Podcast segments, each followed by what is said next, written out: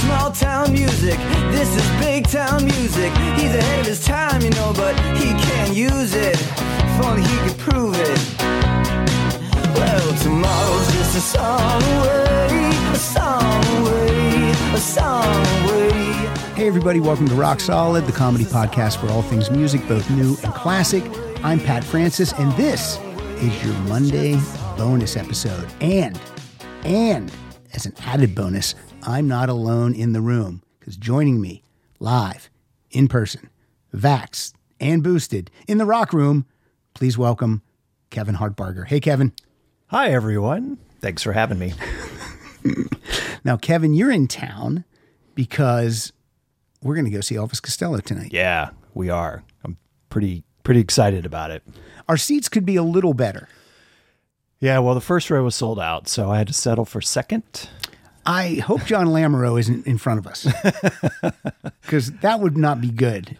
Could you imagine Lamoureux in the front row? Everyone, like everyone for 10 rows back, is just like, are you kidding me? Right.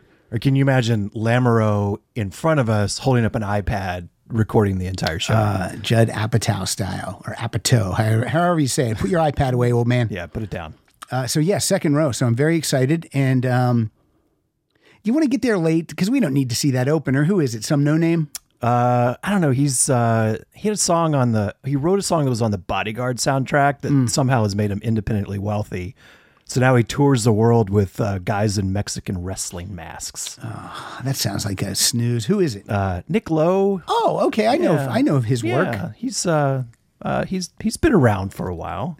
how how much money does Nick Lowe have from like the albums that he produced too? Like for you know Graham Parker, Mm-hmm. and he even produced the one of the singles from the first Pretenders album. He produced "Stop Your Sobbing." I don't know why he didn't produce the whole album. Yeah, he- but uh, He produced what first the first five Elvis Costello albums, I think. I mean, Um, and for a lot of people, that's still the sweet spot.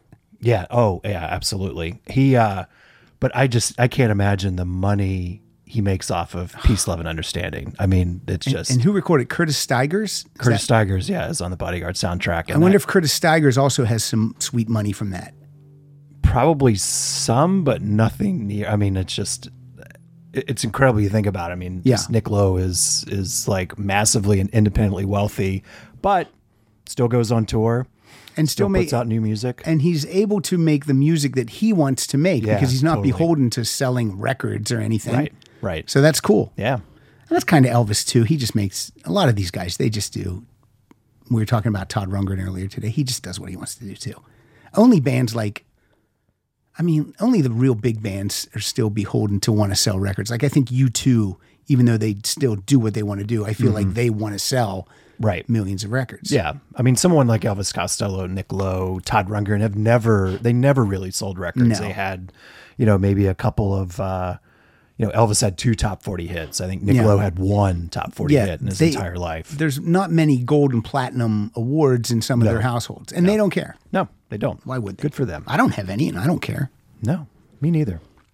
All right, today's topic is I don't know, I think I called it questioningly or question songs. I forget what the final artwork says. But anyway, it's songs that end in a question mark or songs that are a question. And uh, it's pretty easy to find these in your iTunes. You can actually just type a question mark and search, and they all come up. Yep. Or the or the words who, what, where, when, why, all those work. But for the next Patreon curated episode, I need to give you a heads up, and I need to give you a heads up right now because I forget who suggested this topic. And if it was you, you know, let me know and I'll give you some props later on down the road. But the next time we do this, it's going to be songs that stop and start again.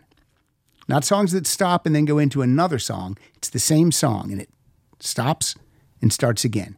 Hard to search those in your iTunes. You have to search those for memory. Or if you hear one, make note of it Yeah. send your intro and your song into me. Yeah, that'll be really cool. That is, uh, I like when they do that.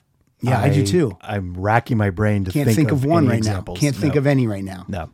Oh no. Um Cheap Trick Baby Loves to Rock. Cause it goes more and more. I'm thinking about love. Dun, dun. Loving it. So that's one. Don't use that one. I'm using it. It's taken. Already. Don't do it. It's already taken. That's the one I'll play. Um, before we start this episode, and how many submissions do we have, Kevin? You don't know. You tell me. Uh, I'm going to say we have about. Got a hair on my microphone. I don't like that. I think we. Uh, I think we have about 28, 28 songs. Oh, cool. 28 songs, 28 intros. That's what it looks like to me. Uh, before we start, though, I want to do a quick concert roundup. This past Tuesday, I was at the Ford Theater in Los Angeles. Amazing theater. It holds 1,200 people. It's an outdoor venue, but it's closed like the whole way around. So, like, you walk into it and you're, it's almost like you're in a king's crown, if that makes sense. Okay. And behind the stage is like when you're at the Greek, behind you is all the f- foliage, like the trees and everything. But with this one, the stage is open in the back. So behind the stage, you see palm trees and trees and, you know, Oh, really cool. everything. Yeah. I'm always concerned that a mountain lion's going to come down in the middle of the show and uh, take a bite out of Melissa Etheridge, which is who we saw. Um, there's not a bad seat in the place. Yeah. The first five rows are double A, double B, double C. That's how they're, and then once you, after double E, it starts A through the rest of the alphabet. Yep. We were in row N and y it's perfect. Like it's, uh, N is, I think, 14 rows back. Perfect. Not a bad seat in the house. And so N would M be in front of N, and then O is behind L N. M N O. Okay. Yes, yes, Yeah. just like then that. P and then Q would come next, I think. yeah, I think there's 26 letters in all. I could be wrong. Oh, interesting. Okay. Yeah. All right. Um, the sound is it's perfect. I've seen three shows there. I've seen Yes, I've seen Dennis DeYoung solo, and now I saw Melissa Etheridge, and it's just perfect. I want to give a shout out to the staff there. Everyone's polite, everyone's helpful. The bathrooms are clean. It's just it's just impeccable. And a lot of people don't go to the Ford. Like Melissa Etheridge, I can't even talk. Melissa Etheridge made this joke that when she lived in LA, she would always pass on the 101 and she would see signs for the Ford Theater. And she's like, I don't even know where that is. But it's just, it's right off the 101. It's like, it's a gift. It's a gift to music people. That's, what I'm going to tell you. Yeah. Uh, Excellent. The show was great. Melissa was a 10. The set list for me was about an 8 because she has a ton of songs that I love that she didn't play. Obviously, every artist does that. Yep. She took a deep dive on the first album, played like five or six tracks off of that. And she's going to be off Broadway in October. I think doing kind of what Springsteen did with his on Broadway show. Yeah. So she was uh, she was telling lots of stories, and it was really really cool. So the show was great, and I want to thank again the people at the Ford Theater for uh, passing those tickets along to us. And I recommend anyone going to the Ford Theater. So thank you so much. All right, here we go. Let's do it. Are you ready? I'm ready. I'm actually going to start the show with our friend Christy Stratton. I'm going to start the show with her actually asking a question. Oh. And this goes way back to, I think, 1985 when Christy was a teenager. And she called into Rockline to ask Elliot Easton a question. Yep. Now, the sound quality isn't great, so listen up. Here we go. From Fort Worth, we have Christy on the line. She's listening to the zoo in Dallas. Hi, Christy. Hi, um, Elliot. I'd like to say I love you so much, and you're the greatest. Oh, And um, I'd like to ask how come that you've never sang lead on any of the Cars albums, and I'd like to ask when your birthday is. All right, so that was her question. That was teenage Christie. Um, God, if anyone has a copy of Elliot Easton on Rockline that sounds great, please send it to me. Please send it to me. And Kevin, while we have the listeners' ear, is there anything you're looking for? Yeah, actually. Uh, well, we were talking about this because you know we are we're going to see Elvis Costello tonight, and uh, you know as I was going back and listening to a lot of old stuff to get ready for the show, I recalled that the Attractions did an album without Elvis. So it was just the three attractions. Is it called And the Attractions? Uh, no, it's just called The Attractions. Damn it. It's called Mad About the Wrong Boy. Came out in 1980. Um, I think they sort of trade off on singing. It's like whoever wrote the song sings the song. I've heard a couple of the tracks. It, I mean, it sounds, you know, it sounds like them as a band and doesn't really sound like Elvis in terms of, you know, the the melody of their lyrics or anything. Uh, but I would love to I'd love to have like a good digital copy of that. So if anyone out there has it, it only ever came out on vinyl. It's never been released on CD. So if anyone has a nice digital vinyl rip and wants to send it along, Yeah, send it to rocksolidpodcast at gmail.com and I will certainly charge Kevin for it. Thank you. Um, Okay, so we had uh we had a late entry for today's show. It came from Chris McIntosh. So I did get it, Chris. I'm gonna play your audio from directly from my email. Let's see how that works. and then uh, then I'll hesitate for a second and go into your song. So we're off and running. Here we go. I'm gonna cough. I don't know why I'm coughing. Okay, here we go. Hi, Pat and listeners. This is Chris McIntosh, and I'm wondering if anyone will have the courage to ask who done it. The artist is Genesis from their album Abacab. Okay, take care. Bye. All right, all right. That was a that was a nice smooth intro. It sounded good, Chris. Now let me jump over to the iTunes library. You told me to take it from the top, so here's Genesis from Abacab. Here's Who Done It.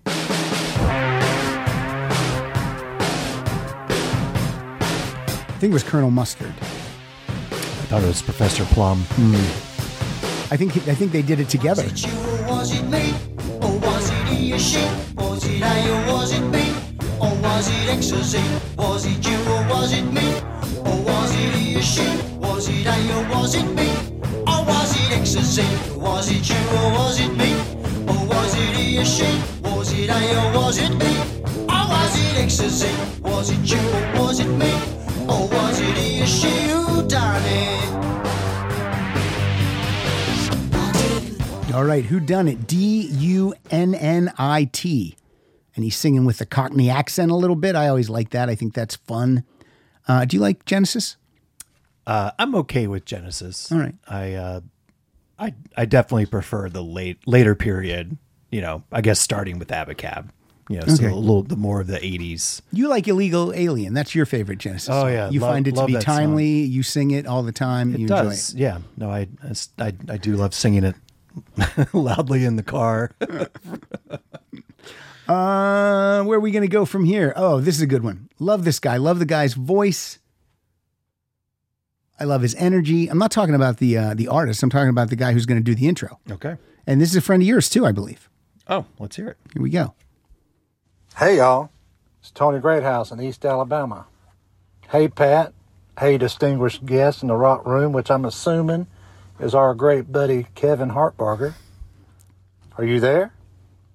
If you are, you'll like this one. Oh, thanks, Tony. I'm submitting my question song. In 1971, the Bee Gees released How Can You Mend a Broken Heart? It's a beautiful song, one of their best. But a year later, the Reverend Al Green covered it, and I think he stole it from him. Subjective, but that's my pick. How Can You Mend a Broken Heart by Al Green. Started about 304 and I appreciate the show. Let us play along. And y'all, be sweet. we could never see tomorrow. Would you believe that no one, no one ever told us about the sorrow? So, how can we make a broken heart and mine is can you stop the rain from falling down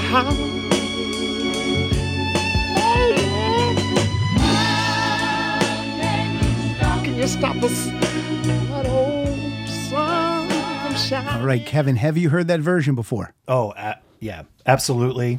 Uh, Tony's 100% right. I mean, they, they stole that right out from under the Gibbs. Um, yeah. Oh, that's cool. No, Tony and I have a thing for uh, for Al Green, a mutual mutual admiration society. Yeah, yeah. Al Green's good. He's good. And uh, good pick as always, Tony. Tony's going to be on an upcoming episode. Me and Tony and Dave Festini, via the magic of Zoom, we are going to do a track by track of Prince's 1999. because it's celebrating some anniversary this year, and I forget what it uh, what the number is. Uh, 40. 40 years. There you go. So we're going to be doing that. So that'll be fun because uh, I love Dave Festini and uh, and I love uh, Tony Greathouse. I think the three of us we're going to be sweet. Well, maybe. Okay, We'll see. one of us. Two out of three. Sorry, Festini. Okay, so uh, we got a new voice on the show. It's a new Patreon person, and it's a lady, which I love when the ladies participate because I don't like it to be a dude fest. Yeah. So I like the la- and I like the ladies. Well, sure. I like all the single ladies. um, and here's how you get to participate. I'll throw it out here now. People are tired of hearing it. and I throw it out anyway. Go to patreon.com forward slash rock solid podcast and you support this show for $2 a month. It's $24 for the year. Set it and forget it. It's fucking two bucks. 50 cents a week. Yeah. Jesus Christ. Honestly, And you can win a prize. people. I gave a prize away today. I gave away a Sammy Hagar book, which is worth, I think, 29 bucks. If you won that, you've made $5 for the year. Yes, and it's a very nice looking book. I'm here. It's a I very saw it- lovely book. I it made in Kevin look at it. The uh, photography is is excellent. It makes you thirsty right away. I got drunk the- reading it. I got drunk reading it. Oh yeah, absolutely. Um, but yeah, folks, Patreon, just just do it. What are you doing? Freeloading Jesus. off the airwaves, listening to all this excellent content, I'm going to start. I'm hard gonna, work. I'm going to start saying that this isn't fun for me and it's all work and I hate doing it. Yeah, right. I'm going to go that way now. Yeah, God, I hate it. I don't even know if I can continue if I don't get some Patreon people. right. All right. Uh, this woman's intro is great and her voice is great and I love everything about it. So let's listen to it. Hey y'all, this is Beth Kimmett. I'm a longtime listener, first time patron, and I have to say this is definitely not my first take because recording a voice memo is fucking awkward. But anyway, my request for the Patreon curated episode is What Makes You Think You're the One by Fleetwood Mac. This is from their 1979 album Tusk, and it's a Lindsey song, and it was recorded with Lindsey and Mick and they were sitting actually on opposite ends of the studio and lindsey was on piano which is interesting because obviously he it's not what he's known for but they added the bass and the guitar in afterwards and this song is really aggressive. It's really mean. It's pretty much just lindsey throwing a tantrum. He's just kind of being a little petulant little bitch. But it's really good. Um, i know people think that Rumours has like really mean songs about Stevie on it, which is true, but um, they don't even really compare to anything that he has written on Tusk. Everything on Tusk is so rude, and I think this is one of, if not probably the meanest songs he's ever written. It's really great to scream sing if you're in your car and you're really pissed off at someone, like blast this. It's great, makes you feel a lot better. Um, so Pat, if you could cue it up from like 120 to like two minutes, I think that's, in my opinion, the best part of the song. And I hope everyone else likes it too.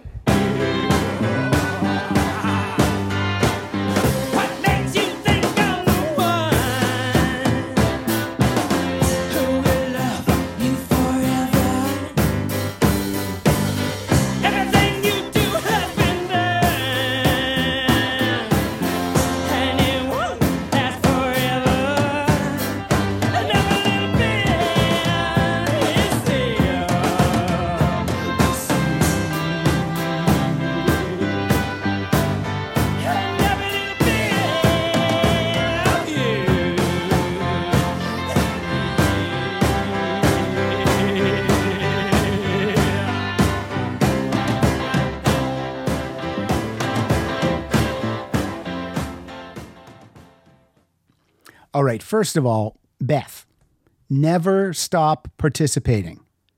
I don't know how many takes it took you, but it was perfect. Uh, the timbre of the voice, love it. Uh, commentary, perfect. You swore, cool. Awesome.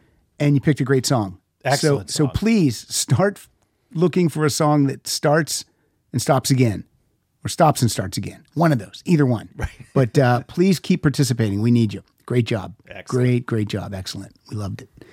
All right. Here's a guy, I believe he has attached his song right to the intro, which you can do, but you don't have to do.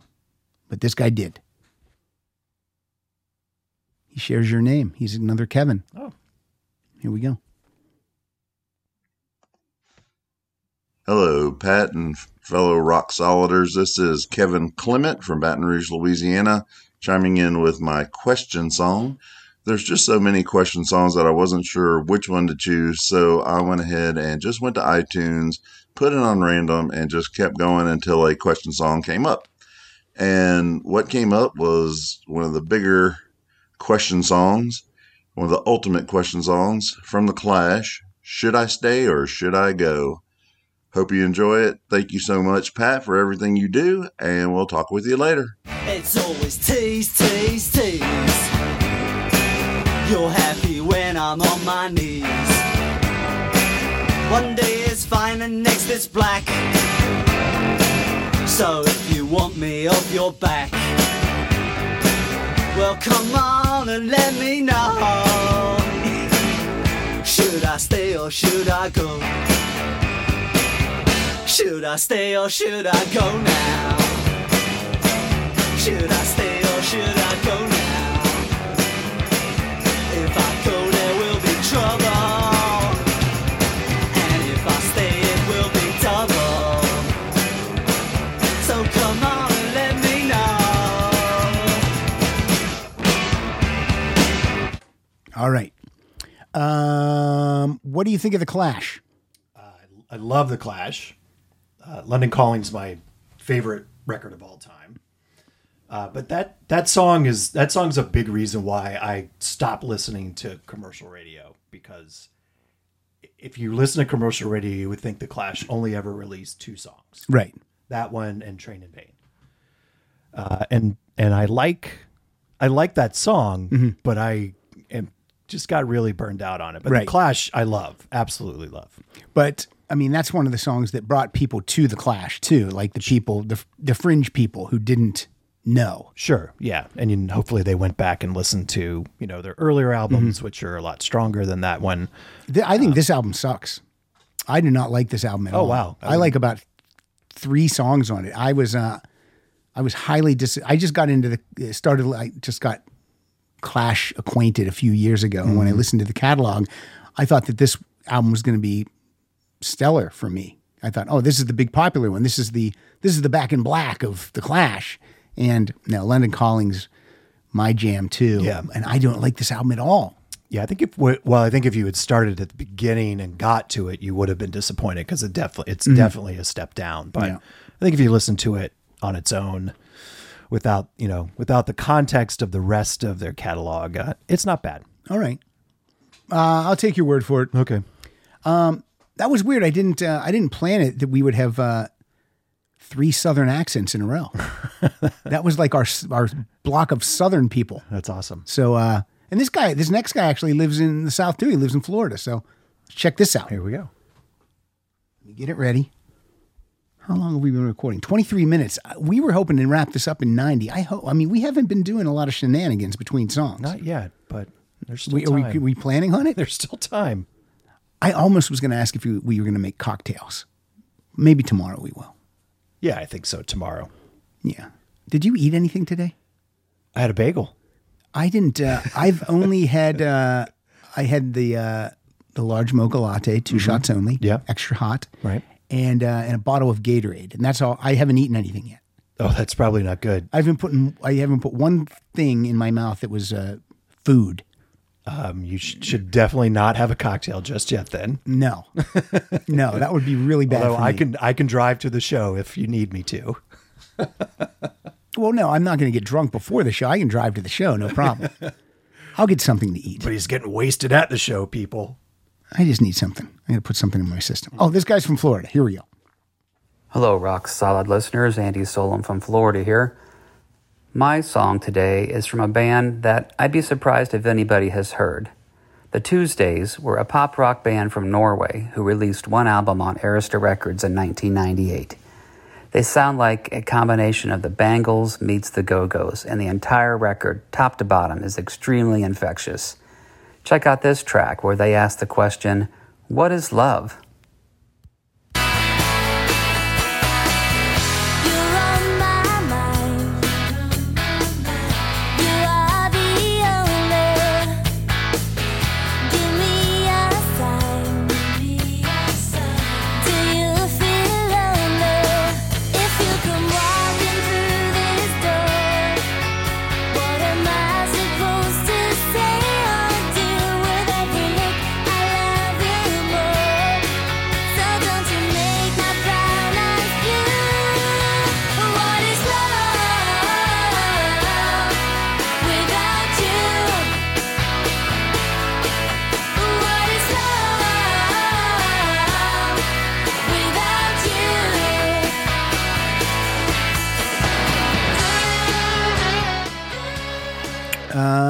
Please send that, Andy. That sounded great. It's good stuff. Andy Solom, king of power pop. I mean, that's from 1998. I mean, I, I don't know how that breaks through in 1998, but but maybe that's the reason we haven't heard anything from them before. But that was great. Yeah. Or maybe because he said they're infectious, which is uh, a term you got to steer clear of in 2022. You think? All right. Uh, this next song is kind of right in the wheelhouse of the music we are going to hear tonight. And I'm going to let this, uh, I'm going to let two, I'm going to let, uh, this guy's attached the song to his intro. So I'm going to let that play and I'm going to let it go right into the next song also. And we know this first guy from, uh, from Name That Tune. Here we go. Hey, Pat and the Rock Solid family. It's Nice Dave from DC, and I love a good question song. Who do you love? Have you ever seen the rain? What does the fox say? All classics, but for me, my favorite is from the fantastic chameleon of an artist. It's Mr. Joe Jackson, who asks the musical question Is she really going out with him? She's married now or engaged or something, so I'm told. Is she really going out with him Sounds like he's playing it through an AM radio, taking me right back. Is she really going out with him? Cause if my eyes don't deceive me, there's something going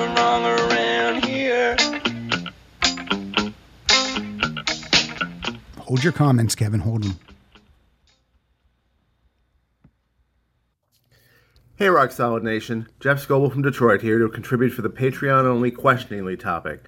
I honestly didn't have to think too hard about this one. First song that came to mind was Joe Jackson's Is She Really Going Out With Him off his amazing 1979 debut album, Look Sharp. I love the album, and this song just never gets old for me. Take it from about 16 seconds in so you can get to the chorus. Stay safe, everybody, and as always, keep on rocking. Walking with gorillas down my street. From my window, I'm staring while my coffee goes cold. Look over there, there, there's a lady that I used to know. She's married now or engaged or something, so I'm told.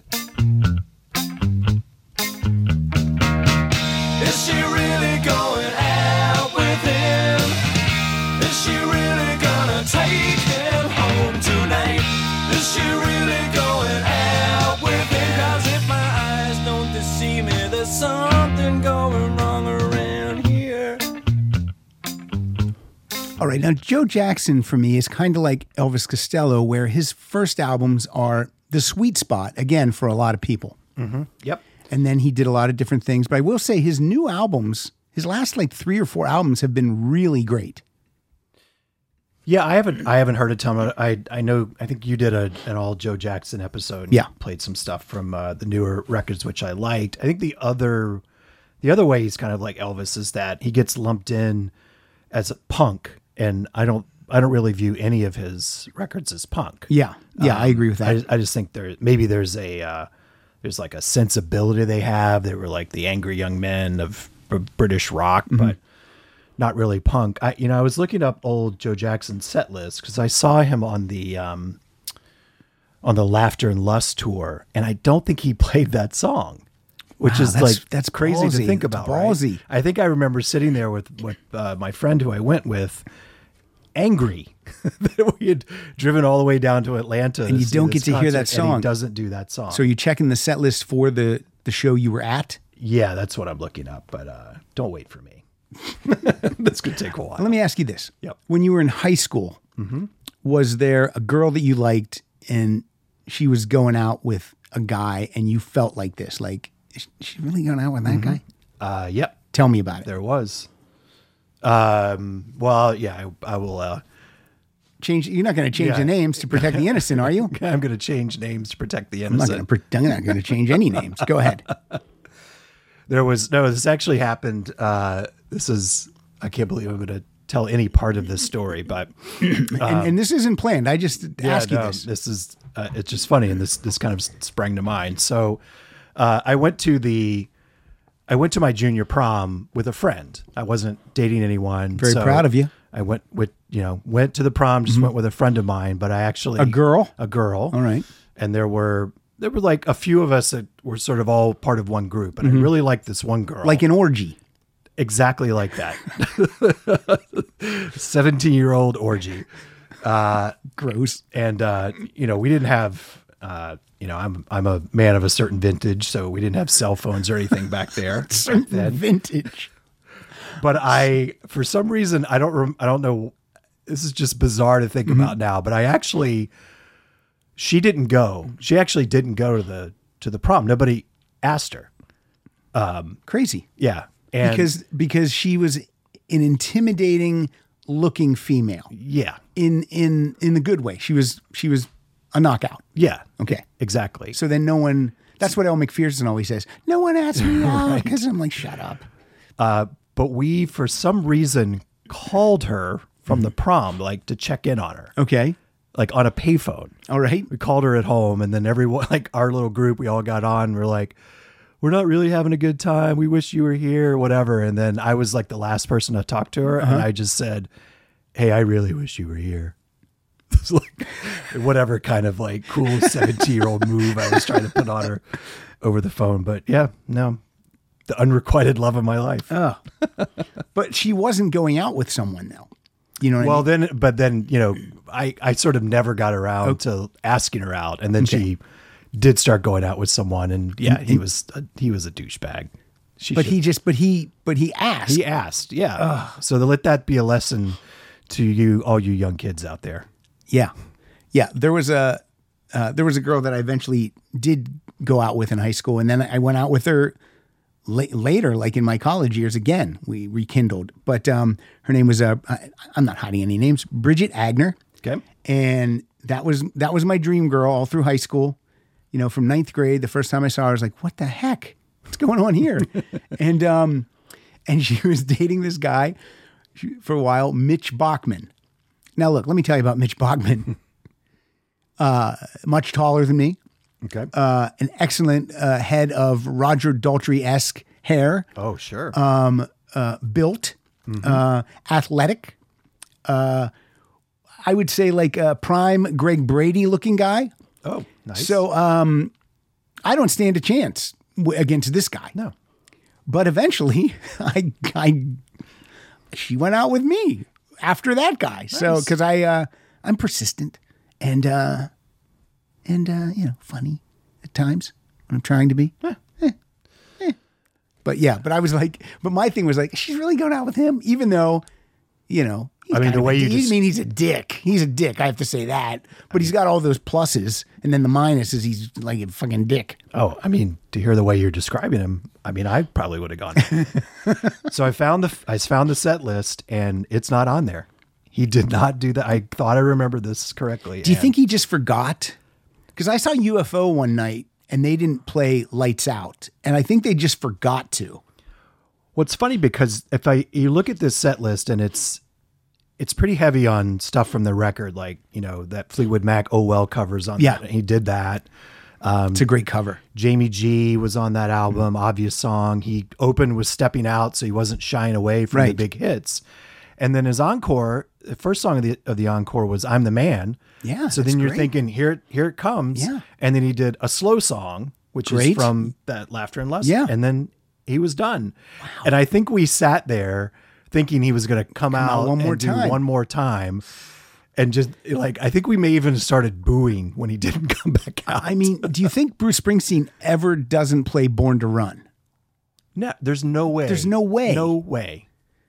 I mean, I mean that's the that's the signature song. I don't care how many albums he has afterwards, and he has other signature songs too.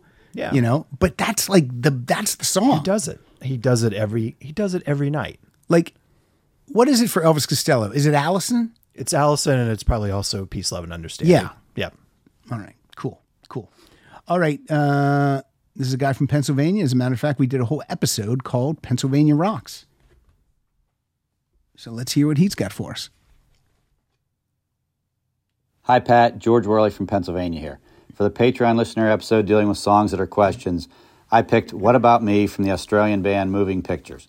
This song was a huge hit in Australia and was number one there for several weeks, but only reached number 29 in late 1982 and early 1983 in America.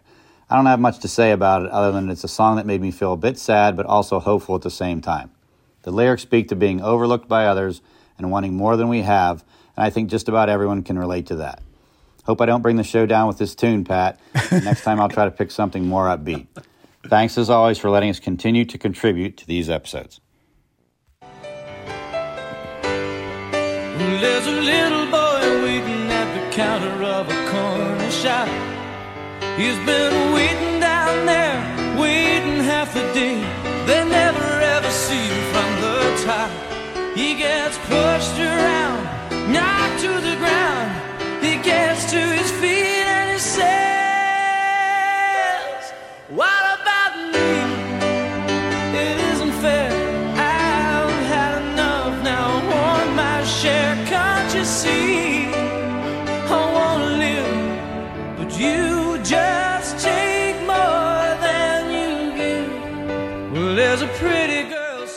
a great song. I, I remember that one on the radio. That's, Yep. a, that's a good one. It says here that uh, in uh, 2018, that was voted uh, the 37th most Australian song of all time. Why it? What, makes it Australian? He's not singing about koala bears, no, no boomerangs. I don't know. No crocodile Dundee. Right. No no Vegemite sandwiches. No, uh, no Nicole Kidman. I mean, come on. I don't know. Now I remember. Here's the thing I remember about this. Uh, my friend in high school, Mark Figarelli, Big Fig. Yeah. He wasn't big. He was just. He was. Uh, if you say call someone Big Fig, you you'd think he was fat. Yeah. but he wasn't. So this is irony. Yeah, just irony. He, uh, he's Big Fig. He's Figarelli. Yeah, so sure. Italian had a mu- had a full mustache since like seventh grade. Rocked a mustache and Yep. looked great in a mustache. Good looking kid, and uh, he's still with us. Um, but he bought this album, and from my recollection, recollection, the album is a turd. Like it's this song's the only good song. Like it was just a it was just an eight dollar single. He could have just bought the forty five because Mm-hmm. we did not care for anything else on this album. But that's a great song. It's undeniable. It was in the top 100 in 1983. Yep. I think it peaked at like number 29, which I think it's better than that. I think it's better than a number 29. I would have thought it was top 10, but it's not. All right, enough of my voice. Here we go. Kevin's not adding anything to Hey, this. story. Pat. Hey, Rock Solid listeners. This is Michael Citro down in Orlando, Florida from the Michael's Record Collection podcast. Hey, hey, hey, what's with the promoting another oh, podcast? Oh, hey. Wait a second. I'm kidding. Let me start over. Hey, Pat. Hey, Rock Solid listeners. This is Michael Citro down in Orlando, Florida from the Michael's Record Collection podcast. Hey, wait a minute. What you? He did it again. He won't stop mentioning his podcast. All right, let's start over. Hey, Pat. Hey, Rock Solid listeners. This is Michael Citro down in Orlando, Florida from the Michael's Record Collection podcast. Damn and this it. is my contribution to the questioningly Patreon curated episode. A lot of people might remember Tony Carey as the keyboard player for Rainbow back in the 70s. And some may remember he had a couple of hits from his 1984 solo album, Some Tough City, including A Fine Fine Day and First Day of Summer. But before that, in 1983, he had some success with his science fiction based project called Planet P, which was renamed Planet P Project. Uh, the self titled debut came out in 1983. As I mentioned, it produced a couple of hits, including the song that I chose. I love the creepy Twilight Zone vibe of those first couple of Planet P albums, including my choice for this show, Why Me? Pat, please start the song around the 20 second mark and let it run through the chorus. Thanks, everyone.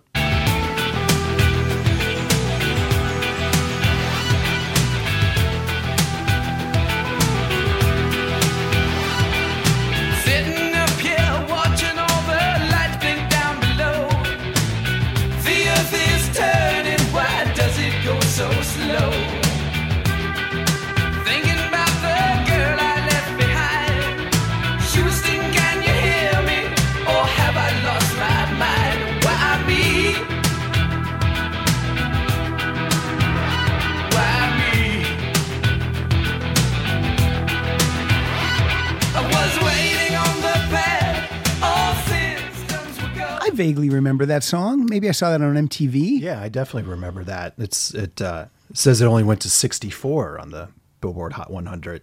Um, but yeah, no, it's, it says here video from MV, M, video for Why Me was included on. Um, it's one of the 30 songs on the compilation MTV Class of 1983. So yeah, I think it was definitely a, a big MTV hit. All right. Well, because of that song, and Michael, a good pick, but because of that song, it's time for a title fight. This is Styx. Why me?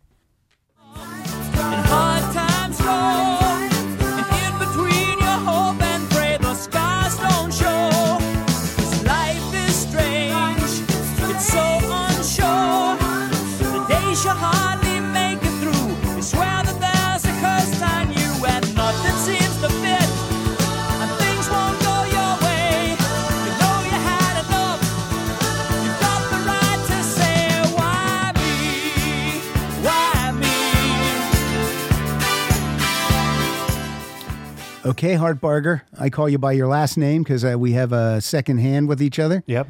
Um, Bargs, what did you? Uh, who wins that title fight?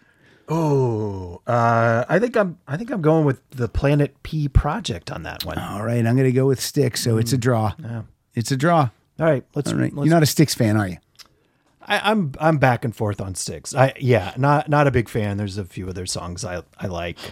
Yeah, it's a little bro- little Broadway sometimes. little musical theater a little with bit. Dennis. Like let that song right there. Mhm. You know, yeah, the the vocals it was getting a little over the top, but then when the, the sort of melody kicked in on the chorus, that sounded really good. Yeah. So I would love an instrumental album by Styx. I, I I can't deny it. I can't deny it. All right, this is our uh, friend Hob the Troll, right on, aka Steve O'Dockerson. His intro is not rambling this time. It's only 25 seconds long. Ooh, wonder what happened. Let's find out. Hey, rock solid friends, it's Steve O'Dockerson, broadcasting from the middle of no. Oh, he's drunk. That's why he probably does. He probably passed out in the middle of the intro. All right, let's start it over. Hey, rock solid friends, it's Steve O'Dockerson, broadcasting from the middle of nowhere in upstate New York, and everyone here thinks I'm really great. Thank you.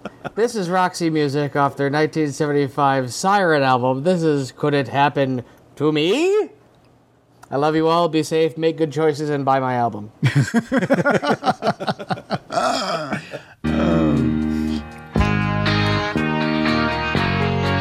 Go to Bandcamp, look up Steve O'Dockerson or Hob the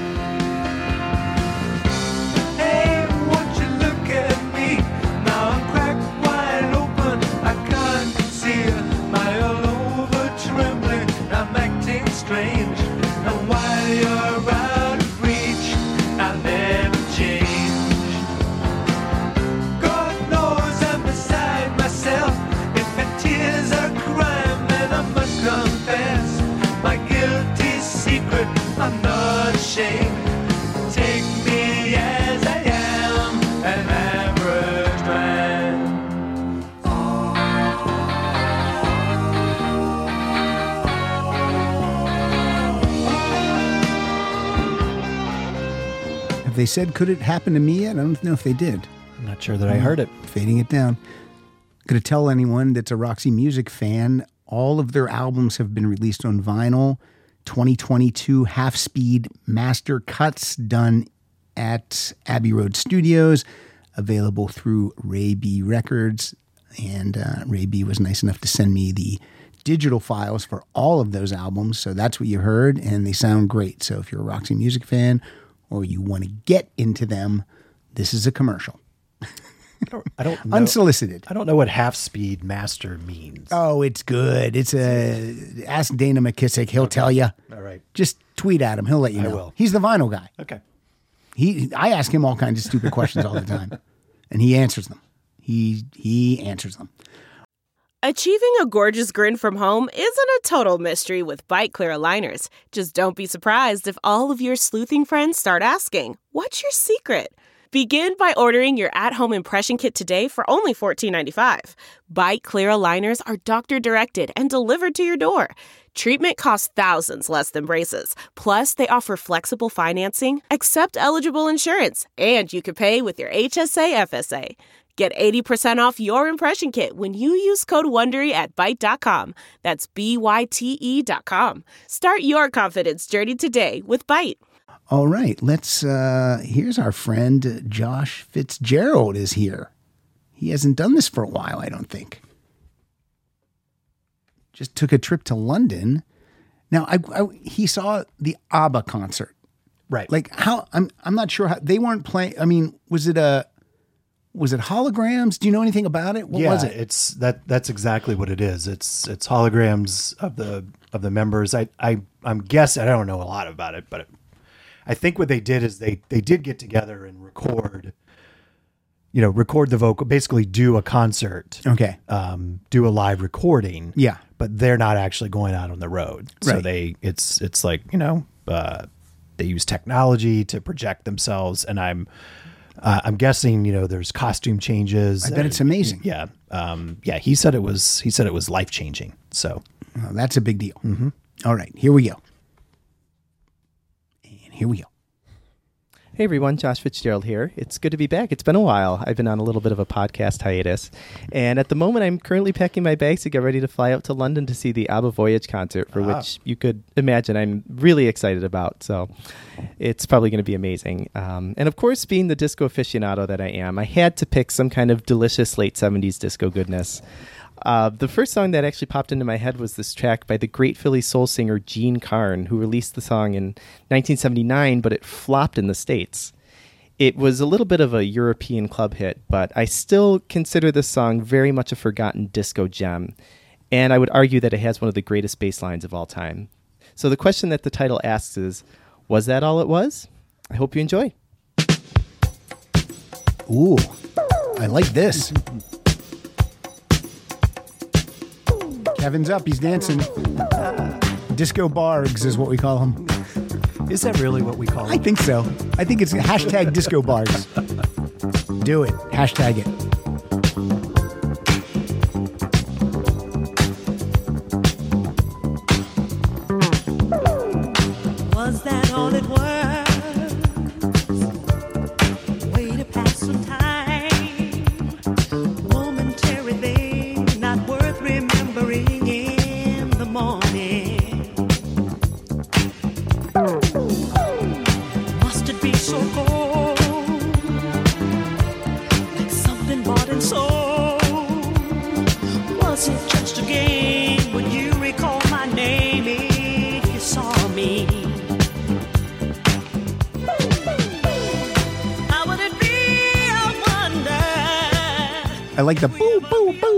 Like those. It's very disco. Yeah, that's great. I'm just reading about this ABBA voyage. Uh, it sounds really cool. They first off they they built an arena for it, so it's in a it's in a dedicated arena. Yes, that's why he had to go to London. right see it. outside of London, and they built it especially for the show.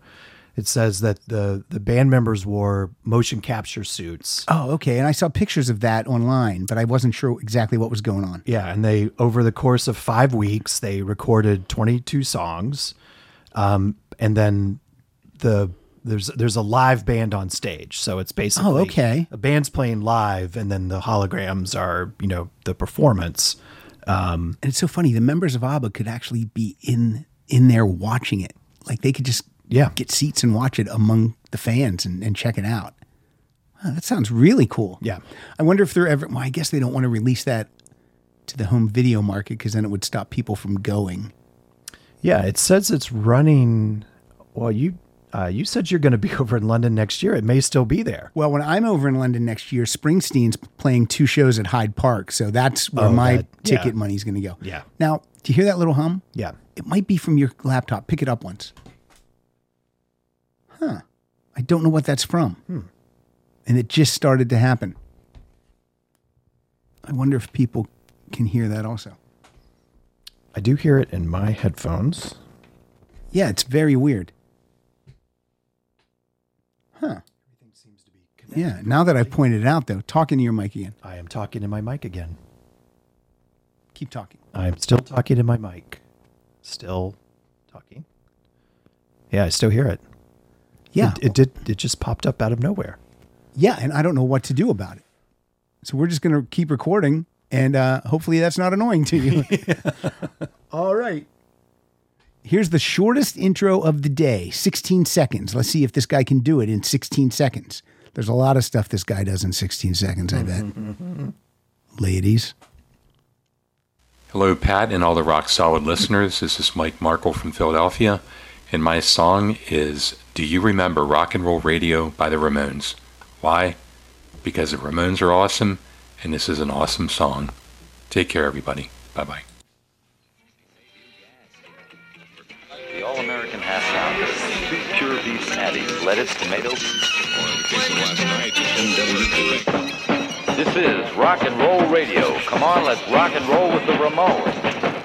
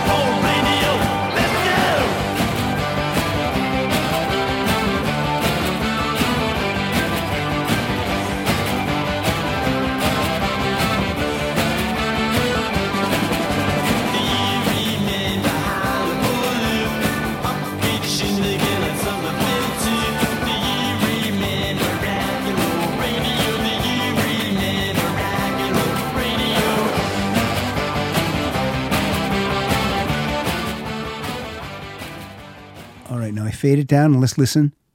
Now I don't hear it. It's gone. Just disappeared. It's So strange. Now, look, I was wrong. Mike Markle ties for the shortest intro because Brian Berkey also has a 16 second intro. All right? All right. Whoop. That's not it. That's still uh, The Wall of Sound produced by Mr. Phil Spector. All right. Now I'm losing my mind a little bit. All right. Here's Brian A. Berkey.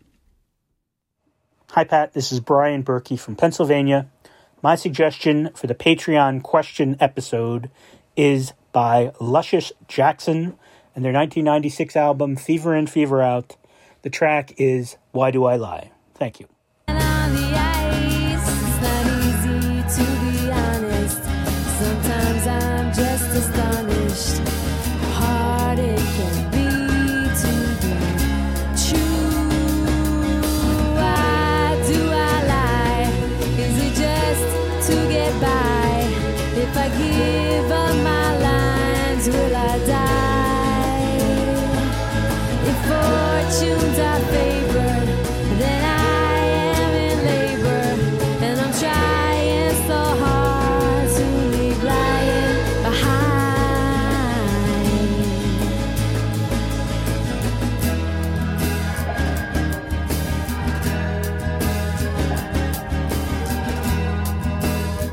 good tune. I'm not familiar with that song. I like how Brian said suggestion. What if you had been like, um, nah. I appreciate the suggestion, Brian, but I'm But gonna no. pa- I'm gonna pass. No thanks. Yeah.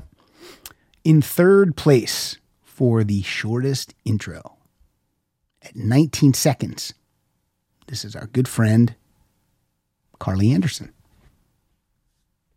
Only the second lady of the day. Two ladies. Still 100% more ladies than you typically have for these episodes. Well, that is true. Here we go. Greetings, rock solid friends. It's Carly Anderson in Denver, Colorado. My favorite question song is Where Is My Mind by the Pixies. It appears on the Surfer Rosa album and is also featured in that David Fincher movie with Ed Norton that we don't talk about. I hope you love it as much as I do.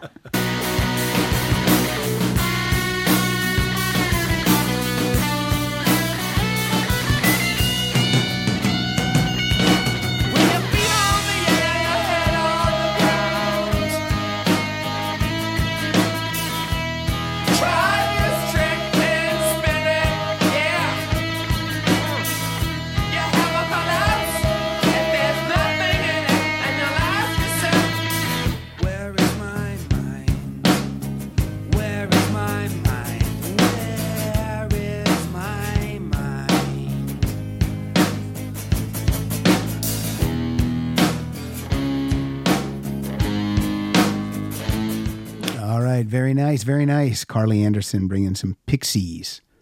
Now my microphone's cracking. All of a sudden, technical difficulties out of nowhere. Hmm.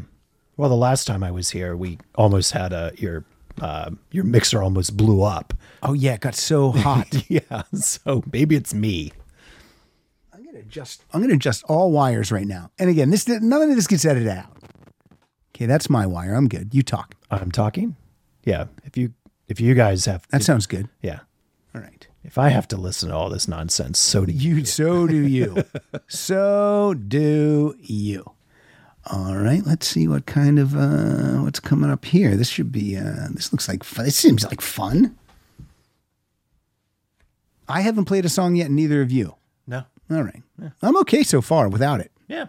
Everyone's doing a great job. Everyone's fucking great. Good work, everyone. Fucking great. Here we go. Hey, Pat and Rock Solid listeners, it's Mike Drew from just outside Toronto. Today I'm actually not at home. I'm in the woods of Western Mass with me, Kyle Hildreth. We put our heads together for this question episode and we decided to come up with So This Is Love by Van Halen. Unfortunately, I don't think a lot of people realize there's a question mark at the end of that. Sorry if you hear the cars going by, but it's from the record Fair Warning.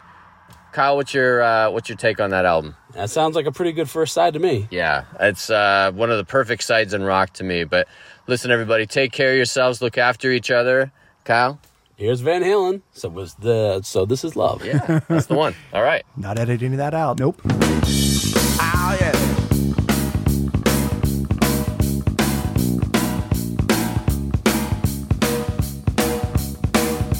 Check me out on the good side here.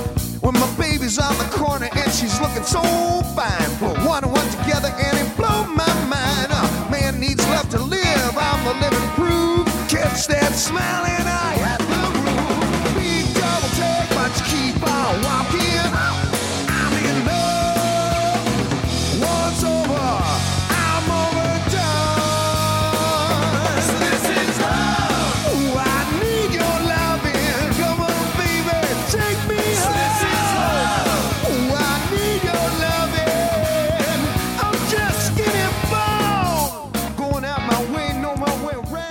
All right. I don't know if you agree or not, but we've been listening to all these songs in headphones, Mm-hmm. played out of my laptop into the mixing board and then up through the headphones.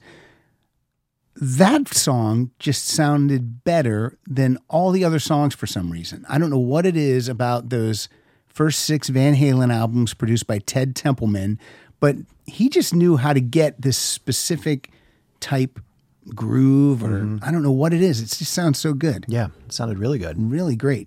Uh, and this is kind of cool. Uh, Mike Drew and Kyle Hildreth, they met through this show. We have a nice rock solid community. You and I are hanging out today. Yep. I think those two went to a concert. The aforementioned Carly Anderson was in Chicago last night with our friend Lisa Solak, and Yep. they saw uh, The Damned open for Blondie. So I, you know, this is fun. I love when you know everyone's cro- paths are crossing, or they they make a plan to meet up and Yeah. uh, and meet each other. It's cool. Yeah. They uh, hang out IRL, as the kids say. what does that mean? I don't even know. In real life. In real life. All right. All right. now this guy, this guy has been on the show many times via the Zoom room, and for some reason he just has the sweetest microphone, and uh, and a pretty good voice too. So let's check this guy out. Always sounding good. Here we go. Hey, Pat and Rock Solid Nation, it's David Festini here in northern New Jersey. And my choice for the questioningly episode is an interesting one. Uh, back in the 80s, when I was growing up, I listened to a lot of rock and pop music. And there weren't a lot of messages being sent back then. Uh, at least not, at least not any good ones um, in the stuff I was listening to. You know, and quite frankly, at the age 11 or 12, a message probably would have gone over my head anyway. But this song marks the first time I think I realized that music wasn't just about, wasn't always just about fun or, you know, having a great beat and being fun to dance to. Um, that could actually, you know, it could actually reach out to you and, and make you think um, and inspire you to do better things. Is he going to play Do They Know It's Christmas? That's exactly what I was That's what I think it's going to be. Do, do They Know It's Christmas? Hold on. Let's find out. The song is Queen with Is This the World We Created? And hey, you know, it's got a question mark and an ellipsis. So if you were planning that ellipsis episode, I'm covered. As always, Pat, thanks for letting me be part of the show. Here's Queen.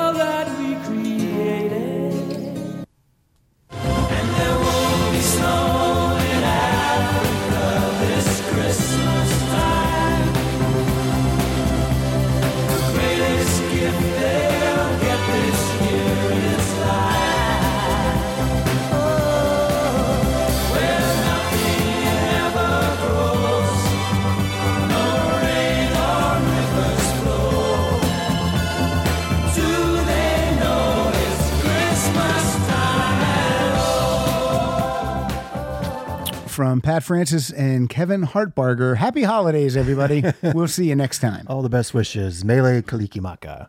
I loved that song. I still love out. it. I still I mean, I do really like it, but I was obsessed with it when it came out. I, I had the 12 inch. I would just, I would just play it incessantly. And doesn't Sting sing the line "Bitter Sting of Tears"? He does. It's just perfect. Yeah. Um, that Queen song's great. I love Yes, when it um, is. I love when uh, I love when rock god guitarists do like nice, you know, slow acoustic numbers like that, and you can just hear just how great How is. great they are. Yeah, it's so good. Uh, what do we got coming up here? Let me find a guy. Okay, this guy, this guy right here coming up. Who's that character? no idea. Right now, we have a guy coming up. He's not from this country. He's from another country. Interesting. And he's going to lay down some intro and some song. Here we go. Doing a lot of things over here, Kevin. Voices, fading up, fading down, jumping from track to track. Here we go. Hello, Pat and the Rock Solid listeners. This is Ian Beresford in Berwick upon Tweed, Northumberland, England. For the latest Patreon curated episode, Questions, I'd like to pick the song Why Did You Do It by Stretch. The song has quite an interesting history. Stretch were actually formed to be part of a, a Fleetwood Mac band that was going to tour the US in 1974 with Mick Fleetwood because the other members couldn't actually fulfill the commitment.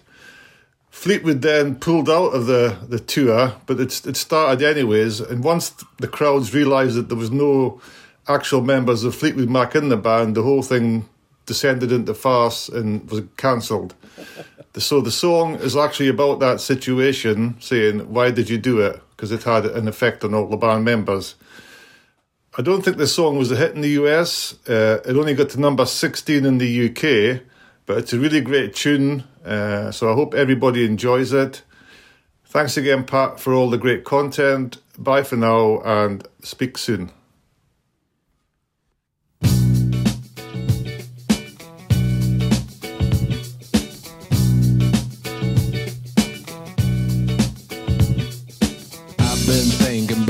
What you have done to me. The damage is much deeper than you'll ever see.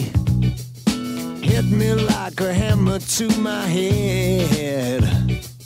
I wonder were you pushed or were you led? Why did you do it? Why did you do that thing to me?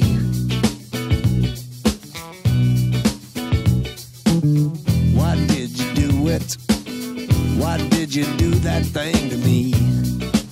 I like that a lot. Yeah, that's awesome. Yeah.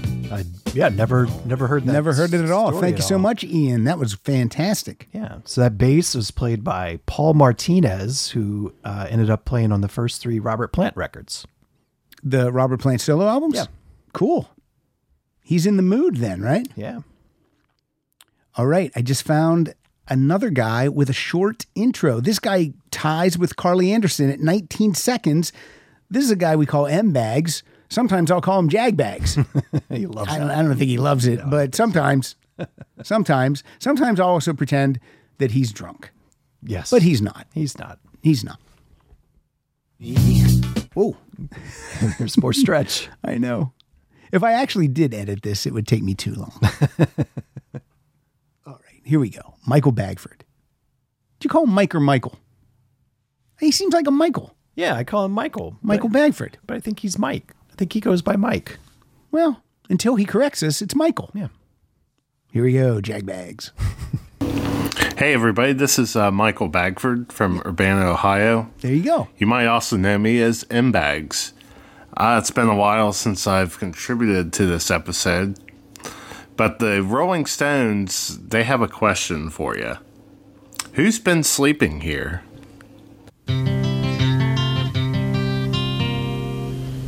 This is a great song. 1967 from Between the Buttons. What you say, girl? You see what is wrong. You must be joking. You was let alone.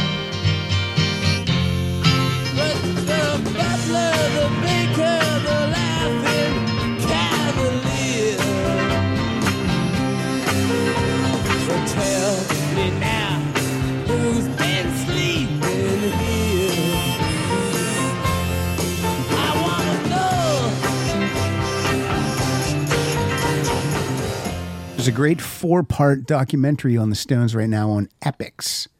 E P I X. I think you can, through Amazon Prime, you can watch the first episode for free. And then I think you have to download the Epix app for Okay. a seven day free trial. But it's four parts. And like the first one focuses on Mick, second one, Keith, third one, Ronnie, fourth one, Charlie. But you'll see them all throughout the episodes. But um, and there's they're they're brand new interviews. Oh, that's cool. It's really cool. And no, but no Bill Wyman. I guess No Bill Wyman. Like they could have you think about it, they could have done like a Bill Wyman part and they could have done, you know, a Mick Taylor, Mhm. maybe a Brian Jones, even Sure. though he's not with us. Right. But it's pretty cool. There's like stuff like they ask uh they ask Mick if he thinks he has a good voice, and he says no. He goes, No, not I mean, in the technical sense, Right. no. Right. He goes, but I can still sing those songs in the key that they're in Yeah. and sound, you know, close to how I did. And that's true. Because I never that's how I always feel. Like I don't think I don't feel like Mick Jagger has a has a he doesn't have a bad voice, but he doesn't have like what you think of as, you know, like Freddie Mercury or Chrissie Hynde or, or you know, and you Right. know, early Elton John. Yeah, you you wouldn't say he's a great vocalist, but he's a great singer. He's a great singer, and Yeah. he's the best front man of all time, as far as I'm concerned. Mhm.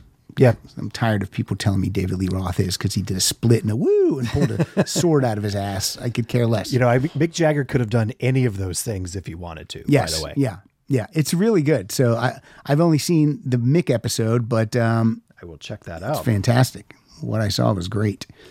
All right, I think another guy has a short interest. I'm going to bump him up. This guy is. Uh, I don't know how I feel about this guy. I got to be honest with you. Hello, rock solid friends. It's Kevin Hartbarger checking in again from Chicagoland. Boo. REM is one of my all time favorite bands, and my favorite record of theirs is Life's Rich Pageant. My favorite song of theirs is What If We Give It Away? I love Mike Mills' harmonies on this song, and overall, I just think it's an underrated gem. So from 1986, here's REM, and What If We Give It Away? Enjoy. And Pat, as always, thanks for having me.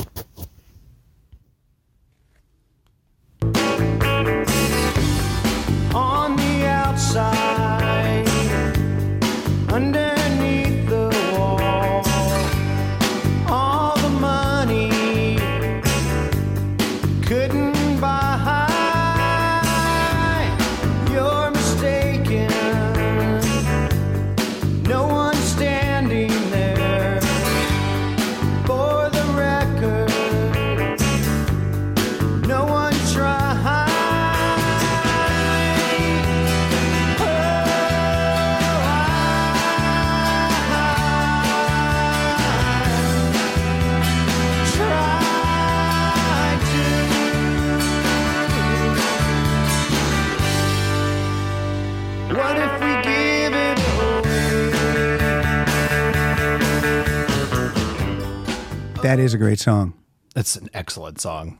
And uh, again, I have all I have all their albums, but I don't know them. You know, back and forth. So this song almost sounded brand new to me because I don't really remember. Oh, very cool. Yeah, no, that uh, you know that record came out my senior year of high school, so it, it hit me in all the feels. Yeah, that's uh, perfect. it's excellent. Yeah, that intro sounded like it was recorded in somebody's car while they were uh, rushing to make uh, tea time. Um, I don't. Bel I don't really think REM's done. Oh, I think they're done. I don't think they are. I think we're going to get another album with Bill Berry. I think Bill Berry, and I think we're going to get a, a final tour.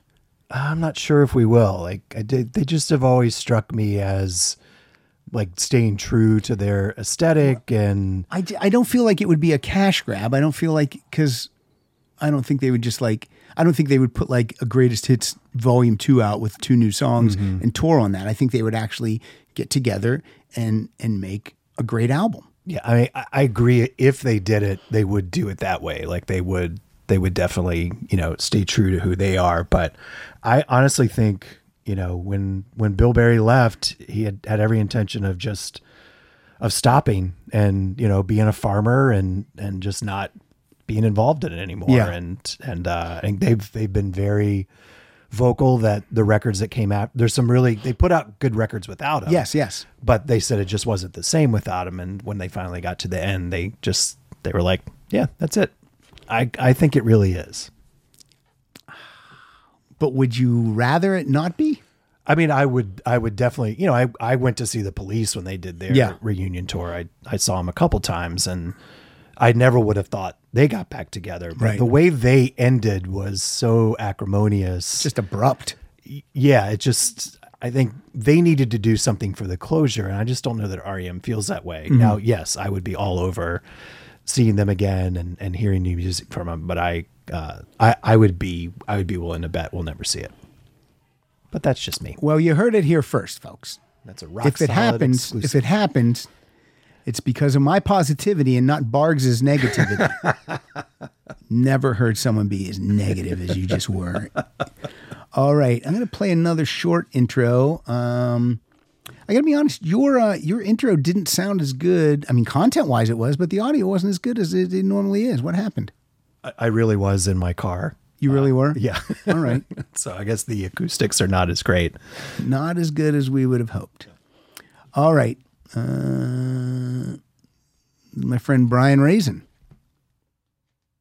Funny, his name is pronounced Raisin, but it's R E Z I N, which I would pronounce as resin. Mm-hmm. But he said it's Raisin. Yeah. I got to trust him. It's his name. I assume he's correct. I, I think so. Hey, Pat and rock solid listeners. this is Brian Raisin from Appleton, Wisconsin. The question song I have today is Will I Ever Make It Home from the band Ingram Hill. It was released in 2004 on their album June's Picture Show and was actually featured in the movie 13 Going on 30. You have to hunt for it, but it's on the radio, in the background, in a taxi.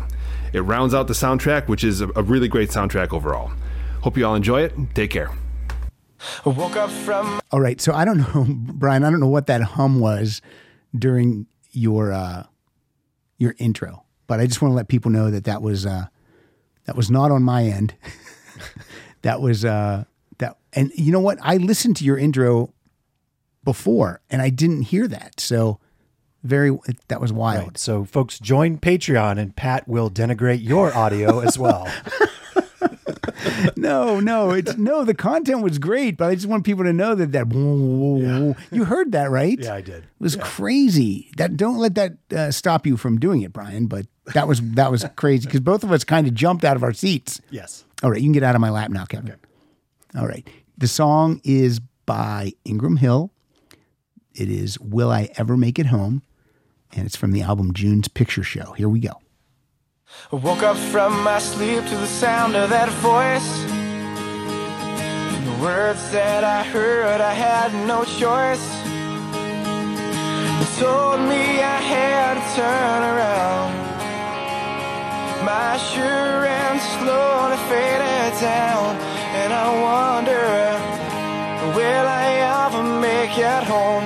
Will I ever leave the ground, leave this place so far behind? The plans that I had were quickly destroyed.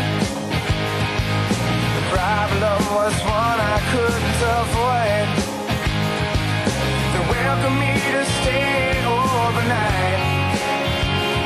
I'm too tired to complain, so I just might. And I wonder, will I ever make it home to the place I recognize? Far from here and where I've been. All right. I got to tell you, Brian Raisin knows so many artists that I don't know. And every time he puts a song on one of these Patreon curated episodes, I love it. So that's just another artist. I have no idea who it is. It's from 2004, Ingram Hill. I really enjoyed that song. What do you think? Uh, yeah, no, I I agree. I liked it as well. It's uh, you know, nice melodic stuff, and yeah, I think it just, you know, when when people say like, oh, the music these days isn't as good, or you know, there's no there's no good music being made Yeah. anymore. I'm like, there's so much music being made. It's impossible to listen to it Right. all. That's another reason why you know it's following all these folks on Twitter and seeing the stuff they post Yeah. and and hearing artists that you would never be exposed to. Yeah, people recommending things. it's just- great. There's tons of stuff out there. You just have to, you have to be willing to put the work in. Oh, that's what Stephen Kirsch Oh, says. He says, put the work in. You got to do the work. Yeah. Well, Like- I'm, not, I'm not. I'm not putting in the work that he suggests, though. That's not. You're not. You're not going to li- listen to Senjutsu. No. by Iron Maiden. No. No, All not right. happening. That's like when my brother. Okay, again, again, my brother. It's Kyle's dad. He's six years older than me, but there's like 80 years difference. like my brother says, he'll say, "There's nothing good on TV," and I just my head just wants to explode. Right. There's too many There's things on too TV. much. There's too much content on TV. Too much. You can't ingest it all. By the way, I recommend on Amazon Prime a show called The Outlaws. Two seasons, six episodes per season. It's all there. You can binge it. Uh, Stephen Merchant, Merchant, Mhm. who co-created The Office, uh, he created the show. He writes and directs a lot of it. He's in it. Uh, Christopher Walken's in it. It's it's such a great show. I that's like my number one recommendation for people. The Outlaws, Okay. Amazon Prime. Check it out. I will. Or as my brother says, nothing good. Nothing good. I think my brother still watches CBS, NBC, and ABC. I think that's what he's. Well, that's why he can't find it. He can't find any. He said got all the streaming services, but he, he would never watch anything if someone had an English accent or anything There- there is- strange. there's too much. I feel like anytime anyone's like, "Oh, are you watching this? Are you watching this?" Right. I'm still watching old episodes of It's Garry Shandling show. Like I'm, thir- I'm still 30 years behind. That's okay. Did you watch Severance? I've, I have not seen Severance. That's so good. But it's like, but my brother would never get involved with Severance. He'd be like, "This is ridiculous." Yeah. No, I, I would love to see it. I think it's right up my alley. I just Yeah. haven't gotten to it yet. You should see it. Yeah. All right. Here's another intro and another song. Hi everybody, it's Darren Hyde from Adelaide in Australia, doing a spit for the questions episode of the Rock Solid podcast. Once again, I'm keeping my choice local, playing a hit from Australian pop band Mental as Anything, hugely popular band of the 80s and 90s. This is one of the early hits, reached number four mid 1981, song called If You Leave Me, Can I Come Too? Not to be confused with a similarly titled Bryan Adams song from his Waking Up the Neighbours album, two complete different songs. Mental as Anything was huge in Australia during the 80s. They had about 25 top 40 hits during the decade, and most likely to remember it overseas for their contribution to the Crocodile Dundee film, the song called Live It Up, which I don't know if it was a hit in America, but uh, there you go. Certainly was a hit here. Anyway, this is Mental as Anything. If you leave me, can I come too? Take it from the top. Rock on.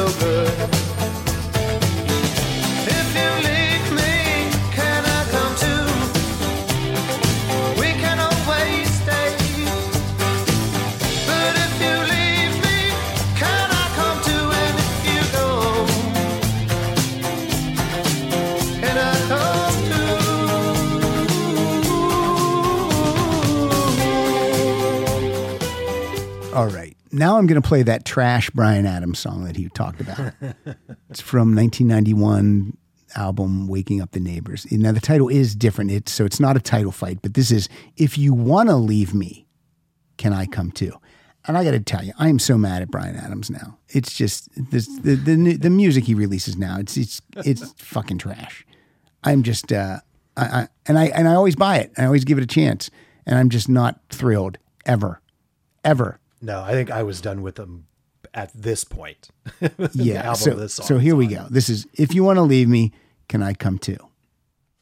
How about if you leave the music business?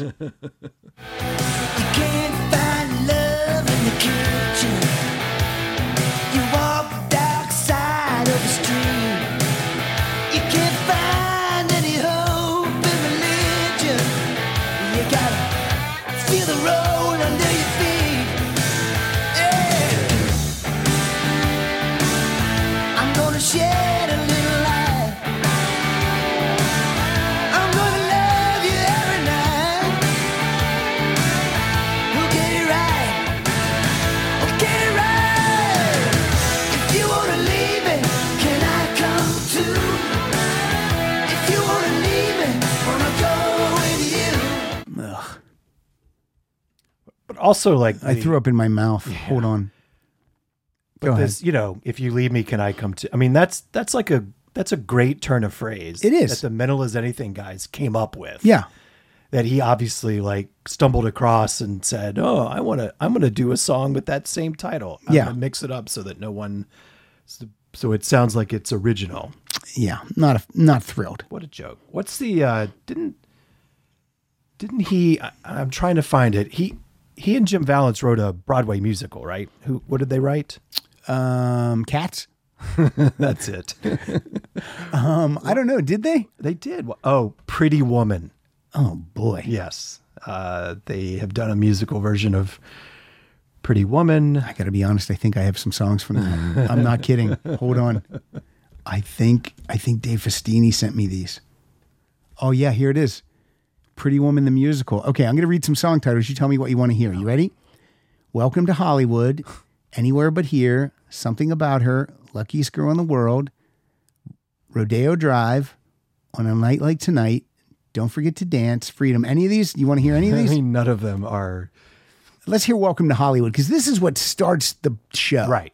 This is this is going to pull us in. This is what's then- going to pull us in and make us love it.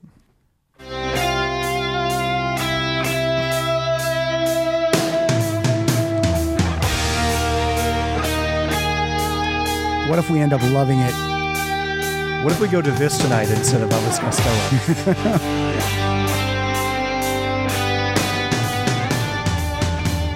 Cast is all assembling on stage. Yep. Welcome to Hollywood. What's your dream? Tell me what's your dream. I know you got one. It's like a map to your life. You can see the people dancing now. Yeah.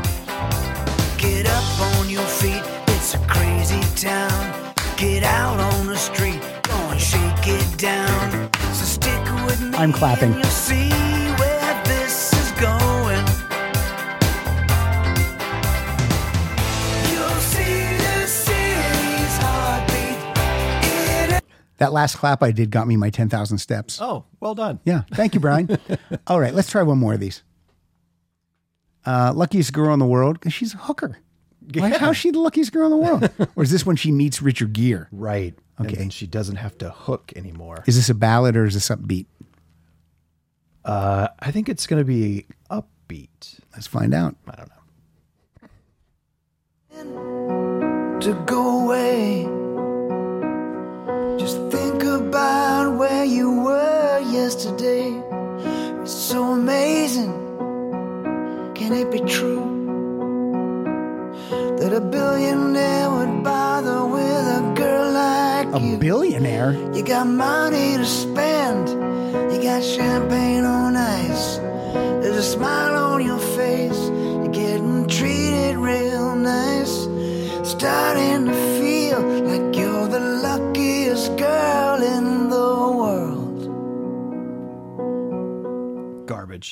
That's pretty bad. Okay. We got to do three. Oh, God. So, Rodeo Drive uh, on a night like tonight. That just sounds like a Bryan Adams song that we've heard before on a night like Mhm. tonight. Don't forget to dance. You're beautiful. This is your life. Never give up on a dream. Ugh. You and I. There's a ton of songs here. I could get used to this. What, sex from a hooker? uh, you can't go back to hooking. Long way home after you've hooked. Together forever, I married a hooker. Mm-hmm. That together forever is the ends the show. So let's do that one. Right. Yeah. Let's. All right. It's got to be upbeat, right? Oh yeah. Almost sounds like the first one.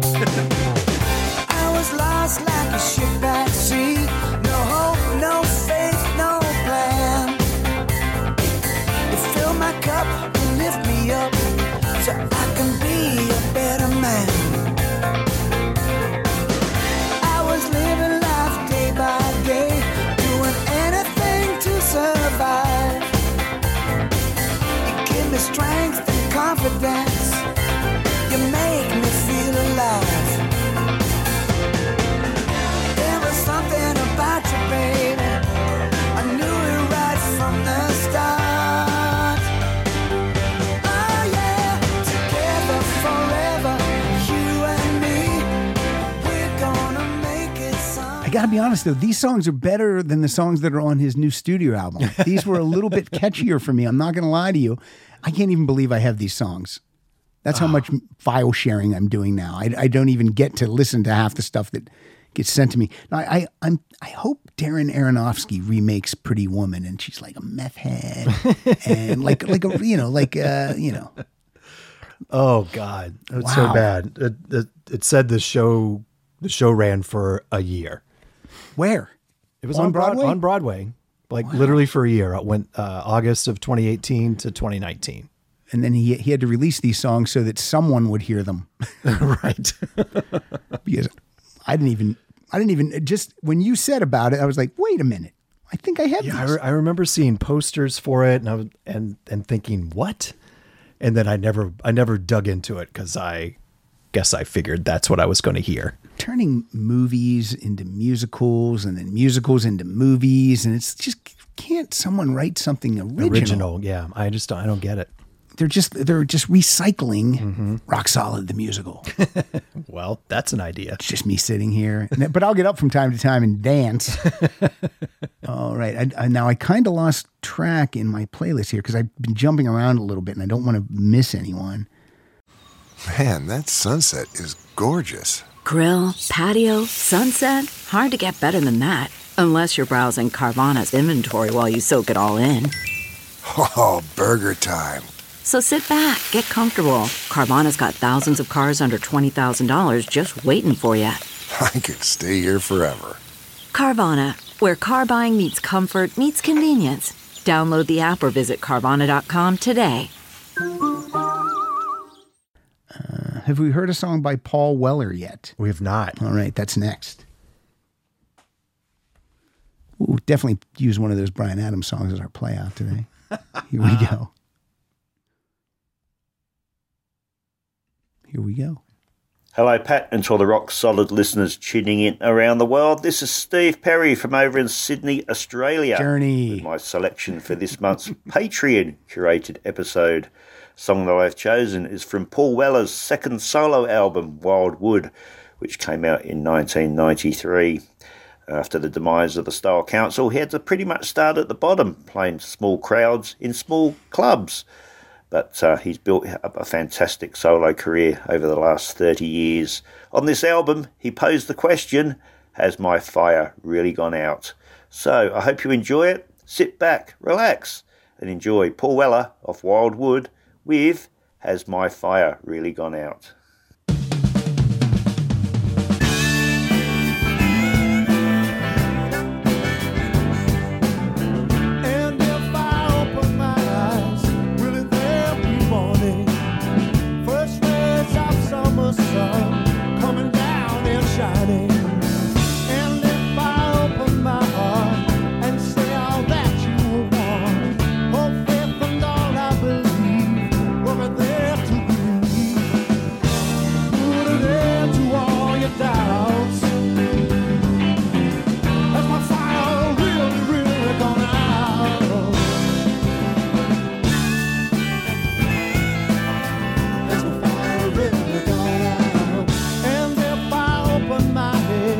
Paul Weller has a ton of music. Yeah. Tons and tons. That's from 93. The Mod Father. Is that what they call him? Yeah. I love that. uh, who's your favorite Beatle? Ah, that's a loaded question. It's not Ringo. To sleep with. Definitely Ringo. Okay. Uh, it's not Ringo, so he's number four. He's in the fourth position. Yeah. Yeah, okay. for sure. So then who's in the third position? I you know it it just it really varies. I mean, it's probably Paul. I mean, number one. Number one is Paul. Paul's probably number one. Kind of hard to deny Paul the number one position. Yeah, but then I, I- you know, I go. It just it's, it's sort of the Beatles are just one of those bands that are so ingrained into hmm. you know if if you're a if you're a fan and most most people are it's just so ingrained in your like in your soul Yeah. that you kind of think about them differently from time to time Mhm. you know and you'll go off on like different tangents and like wow I'm really into you know, I'm really into John stuff right now Right. or or like you recognize that like George you know what George did was uh but definitely after watching Get Back you can see like that Paul just was he Kept it together. he kept it together and he's also i think doesn't i think people realize it now but i think for the longest time he didn't get the credit for being uh like a truly innovative artist And Right. people thought oh well john's like the you know he's the innovator he's the one that you know has this sort of different take on things and paul's just you know he's like the pop star but it, it's not i mean that's not at you- all the no, case When I watched that six hour uh, documentary, my takeaway was, oh my God, Paul McCartney is a genius. Like when he would just sit down at the piano and just like, play, he'd be like, what the fuck? Uh, George was a crybaby to me a lot. Seriously, he was. And John was just fucking around so much, just Yeah. fucking around. And, um, you know, that fucking around would also add to Mm-hmm. the genius that Paul was creating. And then Ringo was just, he was a team player. He was there on Oh, time 100%. and he was happy to be there. And no matter who was right, he seemed to get along with all three of the guys. And he had a crush on Linda. Okay. Mm-hmm. Totally. So, Yeah. Without a doubt. Yeah. Well, we're going to hear from your third favorite Beatle then, George. okay And this intro's from a buddy of mine from college. Also shares my name, Pat. Here we go. Hey, Pat and Rock Solid World. Pat from Pittsburgh, Pennsylvania here. Songs with a question in the title. So many to choose from. Okay, I'm going to get a little deep for a minute. I want to talk about the healing and cathartic power of music. I lost my brother Dan very recently to cancer, and I'm the youngest of five, and my siblings are all baby boomers. I was born in 1965, so it's a gray area. But I feel like a boomer because from them, I got this amazing catalog of music to grow up with, from Motown to the British invasion and everything else. My two middle brothers, including Dan, experienced all there was to experience about the late 60s and 70s. And when I was a kid, maybe 10, I would sneak into their room and they had these milk crates filled with awesome albums. And I'd listen to them. So, like most, they grew out of that hippie phase, but they kept a great musical taste. And that's where I'm going with this. Rock and roll music was a big part of my brother's life. I've lost count of how many people have said to me, Hey, I heard some Van Morrison the other day and it made me think of Danny. Or every time I hear the Beatles, I think about your brother. My son lives out west and he wasn't able to come in for the funeral. His first concert at the age of 13 was Steely Dan with me and Danny. So, since he couldn't be here, he rode out into the desert listening to Steely Dan and he offered that up to his uncle. So, no matter where we are on this planet, we all have those songs, those moments, those concerts, something that's in the music that reminds us of someone who might not be here with us anymore. But they're here in that music and in that memory, and there's healing in that, and there's peace in that. So, Dan's favorite group was the Beatles. So, I'm going with What is Life by George Harrison. Cue it up anywhere you want, Pat. You're the pro. Rock in peace, brother Dan. Rock in peace.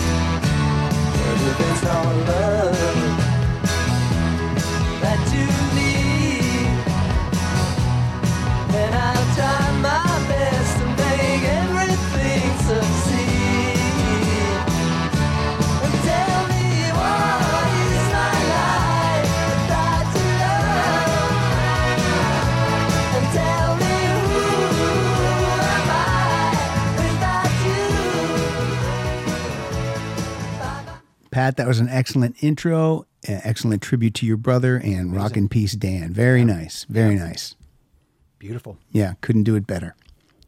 All right, let's move on. Now it's going to be hard to just to be a jackass now behind the microphone. Oh, I believe in you, Pat. Oh, can I do it? All right, let's see what the let's see what Jeff Snow has for us. We got two Jeffs back to back. We're gonna have Jeff Snow and then Jeff Frank. Let's pit them against each other. Let's start. Let's let's vote. Title- Who do- title fight. Yeah, name fight. Jeff versus Jeff. Here's Jeff Snow. Hey, Pat and Rock Solid listeners. This is Jeff Snow from I know. sunny South Florida. Longtime listener, first time Patreon participant. Oh. When I saw this episode topic, I immediately thought of Why Was It So Easy by Daryl Hall off his 1980 solo album Sacred Songs. It's an incredible song that I first fell in love with uh, when one of my favorite artists, Butch Walker, absolutely killed it on his episode of Live from Daryl's House. It's a must see performance. It's on YouTube. You got to check it out. And speaking of Butch Walker, Pat, I know you're a big Chrissie Hynde fan. And if you haven't heard his song, Chrissie Hynde, then you should do yourself a favor and check that out. But I digress. Pat, thanks for doing these fan curated shows. Happy to be a part of it. You can take it from one minute, 10 seconds. Cheers. It's your game, and you play it so cool that night seems like an illusion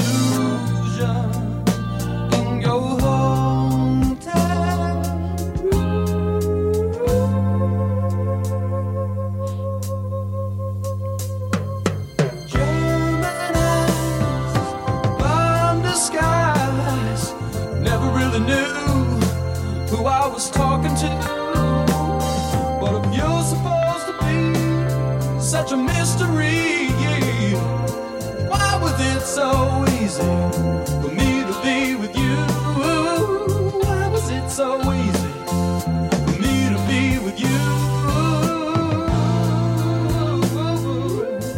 All right, Jeff, keep participating. That was a good first. Uh, I was going to say that was a good first try, but you know what? You keep going, Jeff, and you'll get you'll get it good. You'll get it well. What? I can't. This, these aren't even sentences. I don't know. Well, if you say your prayers and take your vitamins, you too can be a Hulkamaniac too. brother. All right, Jeff Frank. Here we go. Hey, it's Jeff chiming in with my Patreon pick, and I'm going with one of my favorite bands of all time. It is the Old 97s. Kiss. And the song is Question off of Satellite Rides, their 2001 excellent release. So, Pat, did you know that someday somebody's going to ask you a question that you should say yes to?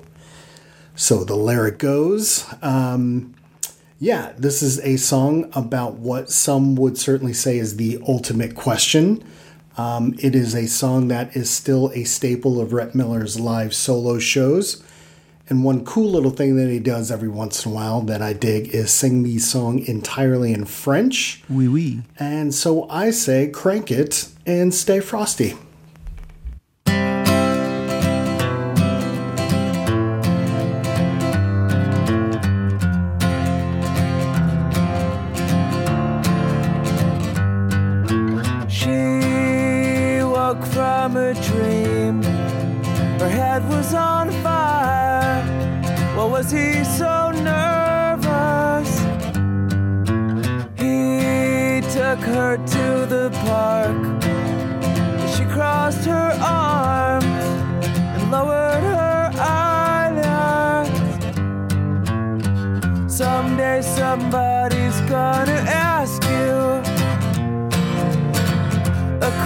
Question that you should say yes to once in your life. Maybe tonight I got a question for you. Pretty great song. I like that. Yeah. Uh, he broke the rules though, didn't he?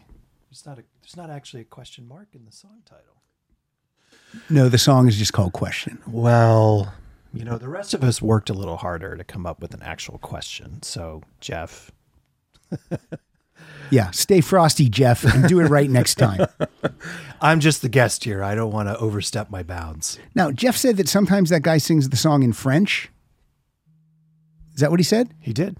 I love when artists sing in, in a different uh, language. I just love it. Oh, do you? Yeah. Una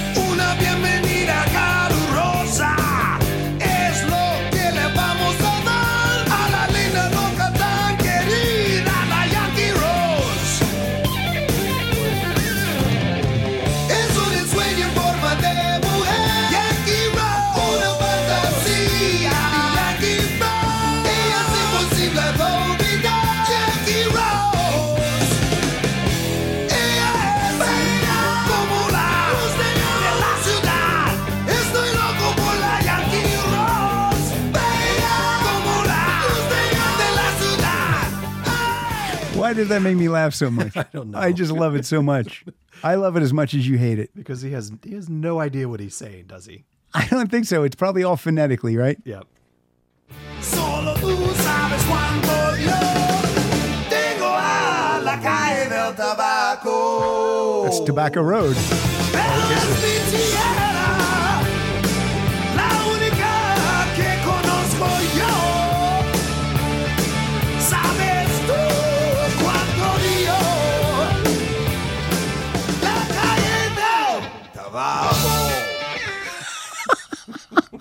Ridiculous, just ridiculous. But I own it, and I'm so happy. I'd rather have that than that uh, Pretty Woman soundtrack. yeah, well, I won't uh, argue with that. All right, moving on. Now we were trying to get this done in 90 minutes. Right now we're at one hour and 42, so we're close. Okay, we're close. Uh, you did send me another song. Do you want to introduce this, and I'll play a little bit of it? Yeah, we, we'll uh, we'll we'll check this one out. So you you you know Barry Mann and uh, and Cynthia Weil, right? I don't think so. Songwriting duo. Yeah, no. They're uh, they're part of that Brill building. Never heard of from it. the '60s. They Carole King, Neil Diamond. I Yeah, get it. Right. They're responsible for songs like I don't know, "You've Lost That Love and Feeling." Boo. Uh, they're all "We Got to Get Out of This Place." That's another one of theirs. They wrote uh, "Kicks" and "Hungry" for Paul Revere and the Raiders. Amazing. They're in the Rock and Roll Hall of Fame as songwriters. Uh, and uh, but Barry Mann also tried uh, his hand at a solo career in the early right. '60s, and uh, this So this is him singing. this is him singing. This is a top 10 hit from, I think, 1962, and it's called Who Put the Bomp in the Bomp Bomp Bomp? That's a sex song, isn't it? Well, some people say this is the greatest love song ever written. All right. Should I take it from the top? Right from the top. All right. Let me back it up a second. Here we go. Like to thank the guy who wrote the song that made my baby fall in love with me. Put the bump in the bump a bump a bomb? Who put the rhyme in the rhyme a lime a ding dong? Who put the bop in the bop shabop shabop? Who put the dip in the dip dip dip dip? Who was that man?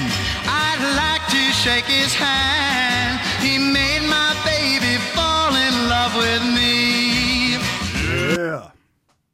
Oh, oh it just stopped. shouldn't That's have- so weird. That shouldn't have happened. No, it just just it just stopped. Yeah, Well, it that's, stopped. That's okay. That's where you would. It's weird. The, the, it just the file just stopped playing. Oh, and it's weird because you started to sing and then it stopped. it was like I I will have no part of him singing along. Yeah, I don't. I don't blame. All right, I don't know what happened. Now, I could probably get Barry and Cynthia on the show. Do you think I, that would be interesting to people? Oh, absolutely.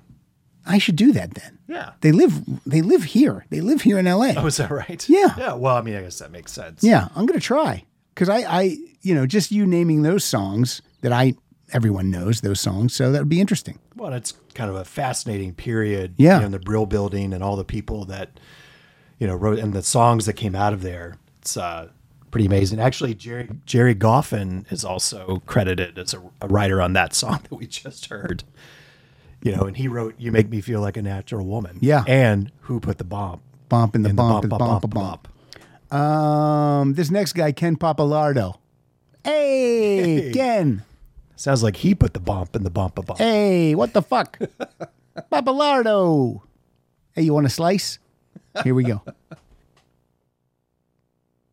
Hello, Pat and Rock Solid listeners. This is uh, Ken Papalardo in Denver, Colorado. The one I chose for this episode. He's from the Papalardo crime family. Do you know that? I don't think that's true. I'm Going to back it up. Hello, Pat and Rock Solid listeners. This is uh, Ken Papalardo in Denver, Colorado. The one I chose for this episode was kind of a hit um, way back when I was in high school in 1987 by the Australian band The Hoodoo Gurus. The song is called What's My Scene from the album Blow Your Cool. If you were around back then, might have heard it or seen it on MTV's 120 Minutes, or if you had a college station in your area, might have heard it there. If you don't know this song, you might recall the slightly more popular one on the same album called Good Times, which featured the Bangles on harmony vocals, and I think Oh, they nice. appeared in the video as well. The band is still making music today, with nearly all the original members still involved. I like this song a lot. If you know it, I hope you do too. If not, hope you'll enjoy it and maybe search for some other stuff from them. This is What's My Scene by the Hoodoo Gurus. Sounds good already. Is this Jangle Pop? Jangle Pop adjacent. All right. And another thing I've been wondering lately. Oh, baby, tell me where have you been? Now the stage is set. Where's my Juliet,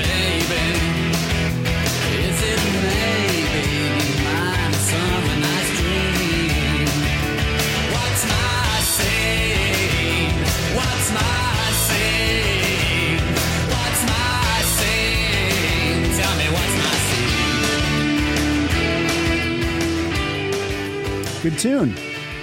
So Dave Faulkner, who's the lead singer, Okay. says that's his favorite song of theirs. Dave Faulkner, The lead singer of Hoodoo Guru says that's That's his Okay. favorite song of theirs. I thought you were going to say he said that's his favorite song of all time. It is his favorite song of all time. It's also the 67th most Australian song of all time, according to the same. Wow. Yeah. So moving pictures twice as Australian as As Hoodoo that one. Gurus. Yep. I'm gonna. I haven't played a song yet, so I'm just gonna play one. Uh, I'm gonna dedicate it to Murray because I think he hates this band. this is Blink 182, and this is "What's My Age Again." I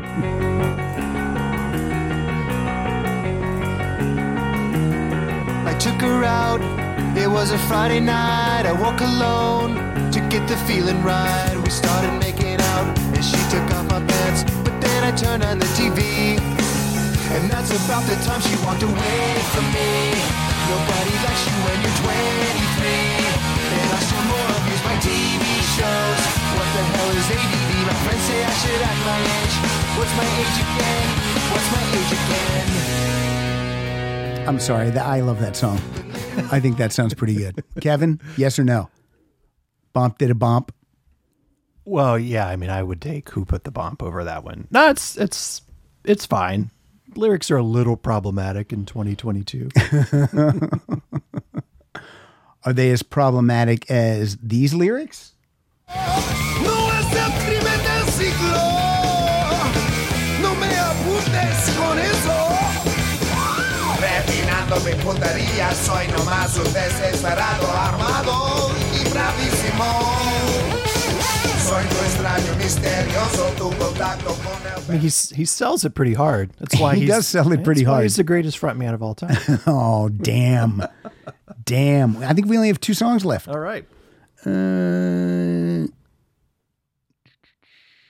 who do you want to hear first? Thomas Wallace or Jerry Riggs? Let's go. We'll go Thomas Wallace. All right. You didn't want to make a choice, so you just went with the first I name just- I the first one. If you choose not to, to, I can't say it. It's the Rush lyric. If you if you, choose, not, to decide, you still, have made a choice. If there's ever an episode that could use editing, it's this one. It's this one. And sadly, none. none will happen. I want it to feel like you're right here in the room with the mistakes, with the fun, Yeah. with the excitement and the mistakes. Do you want to get a slice before we go to the uh Hey, you want a slice? Hey, Papa Lardo made me think of it. There's a place right around the corner. It's called Tomato Pie. We'll get it on the way. Hey. You like a you like a Mexican Coke? well, wait. Can you be more specific? Hmm, well, you'll find out. Okay. And trust me, you'll have a great time at the show. Here we go. Hey, Pat, and all you rock solid listeners out there. This is Thomas Wallace from Florence, Alabama, and I've got a song by my favorite artist for the question curated episode. This song is What Have I Done to Help from 2020's Reunions album by Jason Isbell and the 400 Unit, and is one of two songs on the album to feature David Crosby on backing, backing vocals. The 400 unit consists of Jimbo Hart on bass, Chad Gamble on drums, Sadler Vaden on the guitar, Of course. Derry deBorja on keyboards, Definitely. and Jason's wife Amanda Shires Perfect. on the fiddle.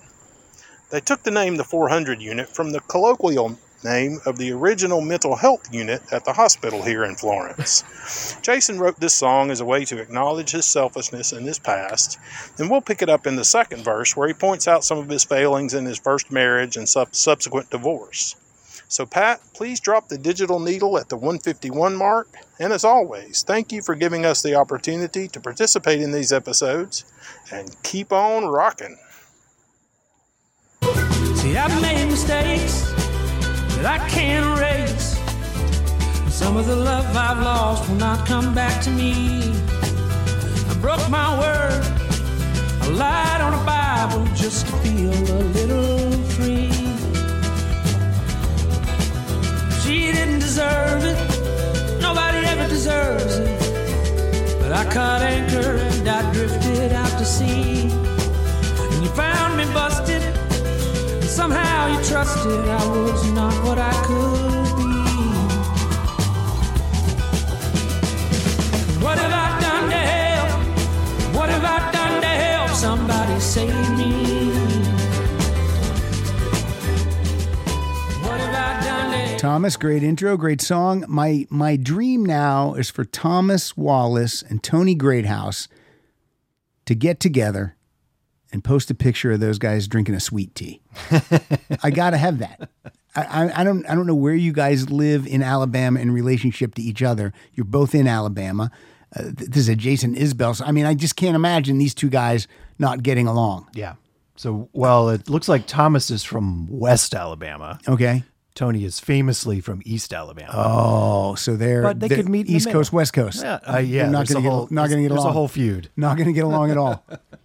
Um, but uh, music brings us together. It does. It does. In the middle of Alabama. Yeah. I mean, look, if you don't believe that music brings us together, then you've probably never heard this.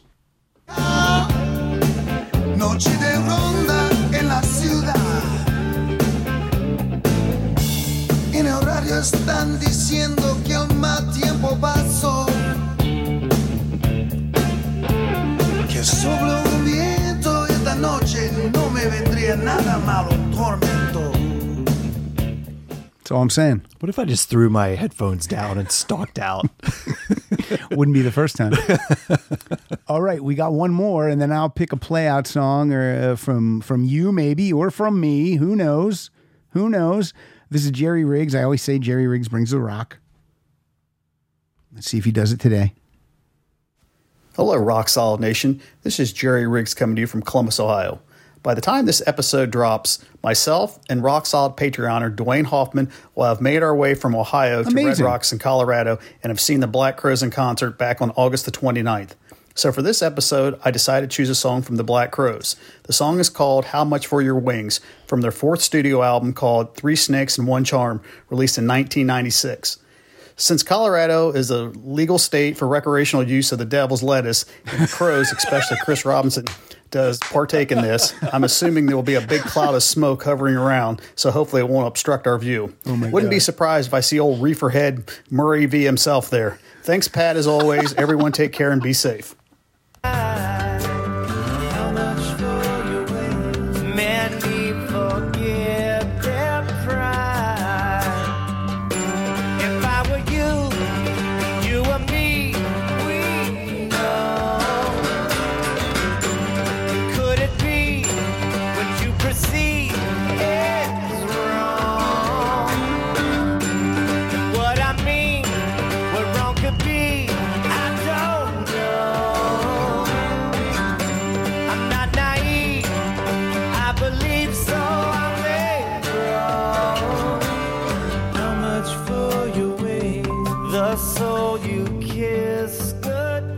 Jerry, we're recording this on August 28th, so your show with Dwayne Hoffman is tomorrow. So you guys drive safely, have a good time, uh, partake of the devil's lettuce, uh, hashtag devil's lettuce. Uh, take a selfie, take some pictures, post them on the Rock Solid Twitter. Uh, I don't know if Carly Anderson or maybe John Lamoureux might even be at that show. It's possible. you need to tweet it up, and Yep. you four need to get together and and some selfie it, selfie it up. Have you been to Red Rocks? I haven't. Uh, I was neither. gonna go last year. I thought maybe Joe Reynolds. I thought maybe Tony Greathouse, and we were all gonna go and meet Lisa Solak and uh, Carly Anderson there. But then the three guys were chickens, so we didn't go. right. And um, But you're intimidated by strong women. yes, absolutely. But I want to get there, and I'm sure I will. And Carly seems to go to every show that's there, so hopefully I'll, I'll get to go to a show with her. So that's the episode. You want to participate? Two bucks a month, patreon.com forward slash rock solid podcast. You can also win prizes at that tier. It's fun, fun, fun. Everyone who submitted today, great job. All the new people who did it, please do it again. And remember, songs that stop and start again. It's going to be difficult, but you guys can do it. Songs Uh, that stop and start again. Perfect. Perfect way to sell it. Now, do you have a song that you want for the play out? Was this, and, and did you have fun? Was this as boring as it always is? I mean, it's fine. You No, didn't have to, is- prepare anything. No, this was great. I, I enjoy, uh, you know, as as you say, it's a great community. I love hearing everyone's voice, uh, and it's cool that there was there there was several like there's been a lot of meetups recently. Yeah, it's pretty cool. And we're meeting up. So this is all good. And my wife said she had a date with a guy tonight. So I don't know what that's about. Oh, nice. Well, Yeah. listen, everyone should meet up. Yeah, it sounds like it. So what's uh, you got to play out for me? Because I'll have to find it first of Uh, all. I do. You have this uh, for sure. Bump to bump. It's one. It's uh, one of I think you and I's uh, both would have these guys on our list of favorite bands. All right. Uh, a couple brothers, the Davis brothers, um, from one of their not not so great albums, but I think I love this song. It's from UK Jive. All right. And which one is it? It's How Do I Get Close? All right, here it is. Nope. I d- oh the headphones are off. Let me find it. And I like that you called them when you said the Davis brothers. That confused me. Well, I I like to. Uh, it's the Davis brothers. you know, I like to put on the proper. Ray Davies. No. How do I get close? This is one of the few songs that's good on UK Jive. Yes, agreed. All right. Kevin, thanks for being here. I look forward to the show tonight. Yep. And I look forward to our Elvis Costello episode that we will record tomorrow. Excellent. And with that, from the Worst Kinks album, UK Jive, please enjoy How Do I Get Close? Thank you, Kevin. Thank you, Pat.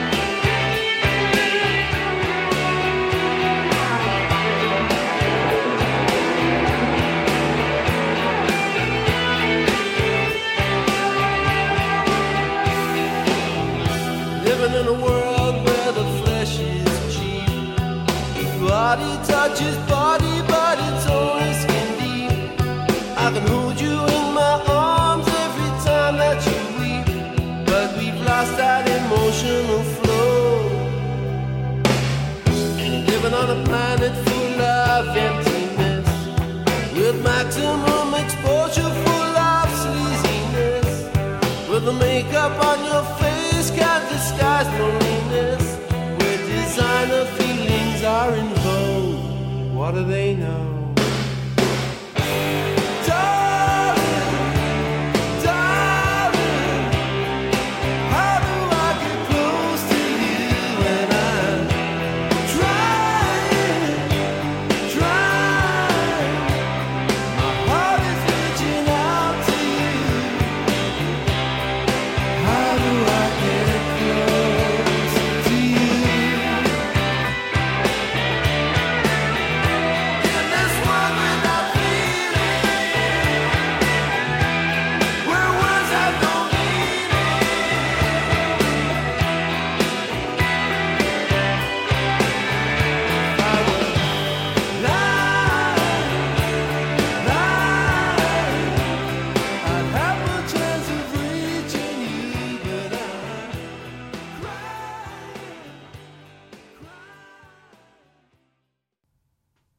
Right, talk a little bit for me, Kevin. Okay, I'm talking a little bit. Perfect. Everything's good. Everything's working. Okay. Intro.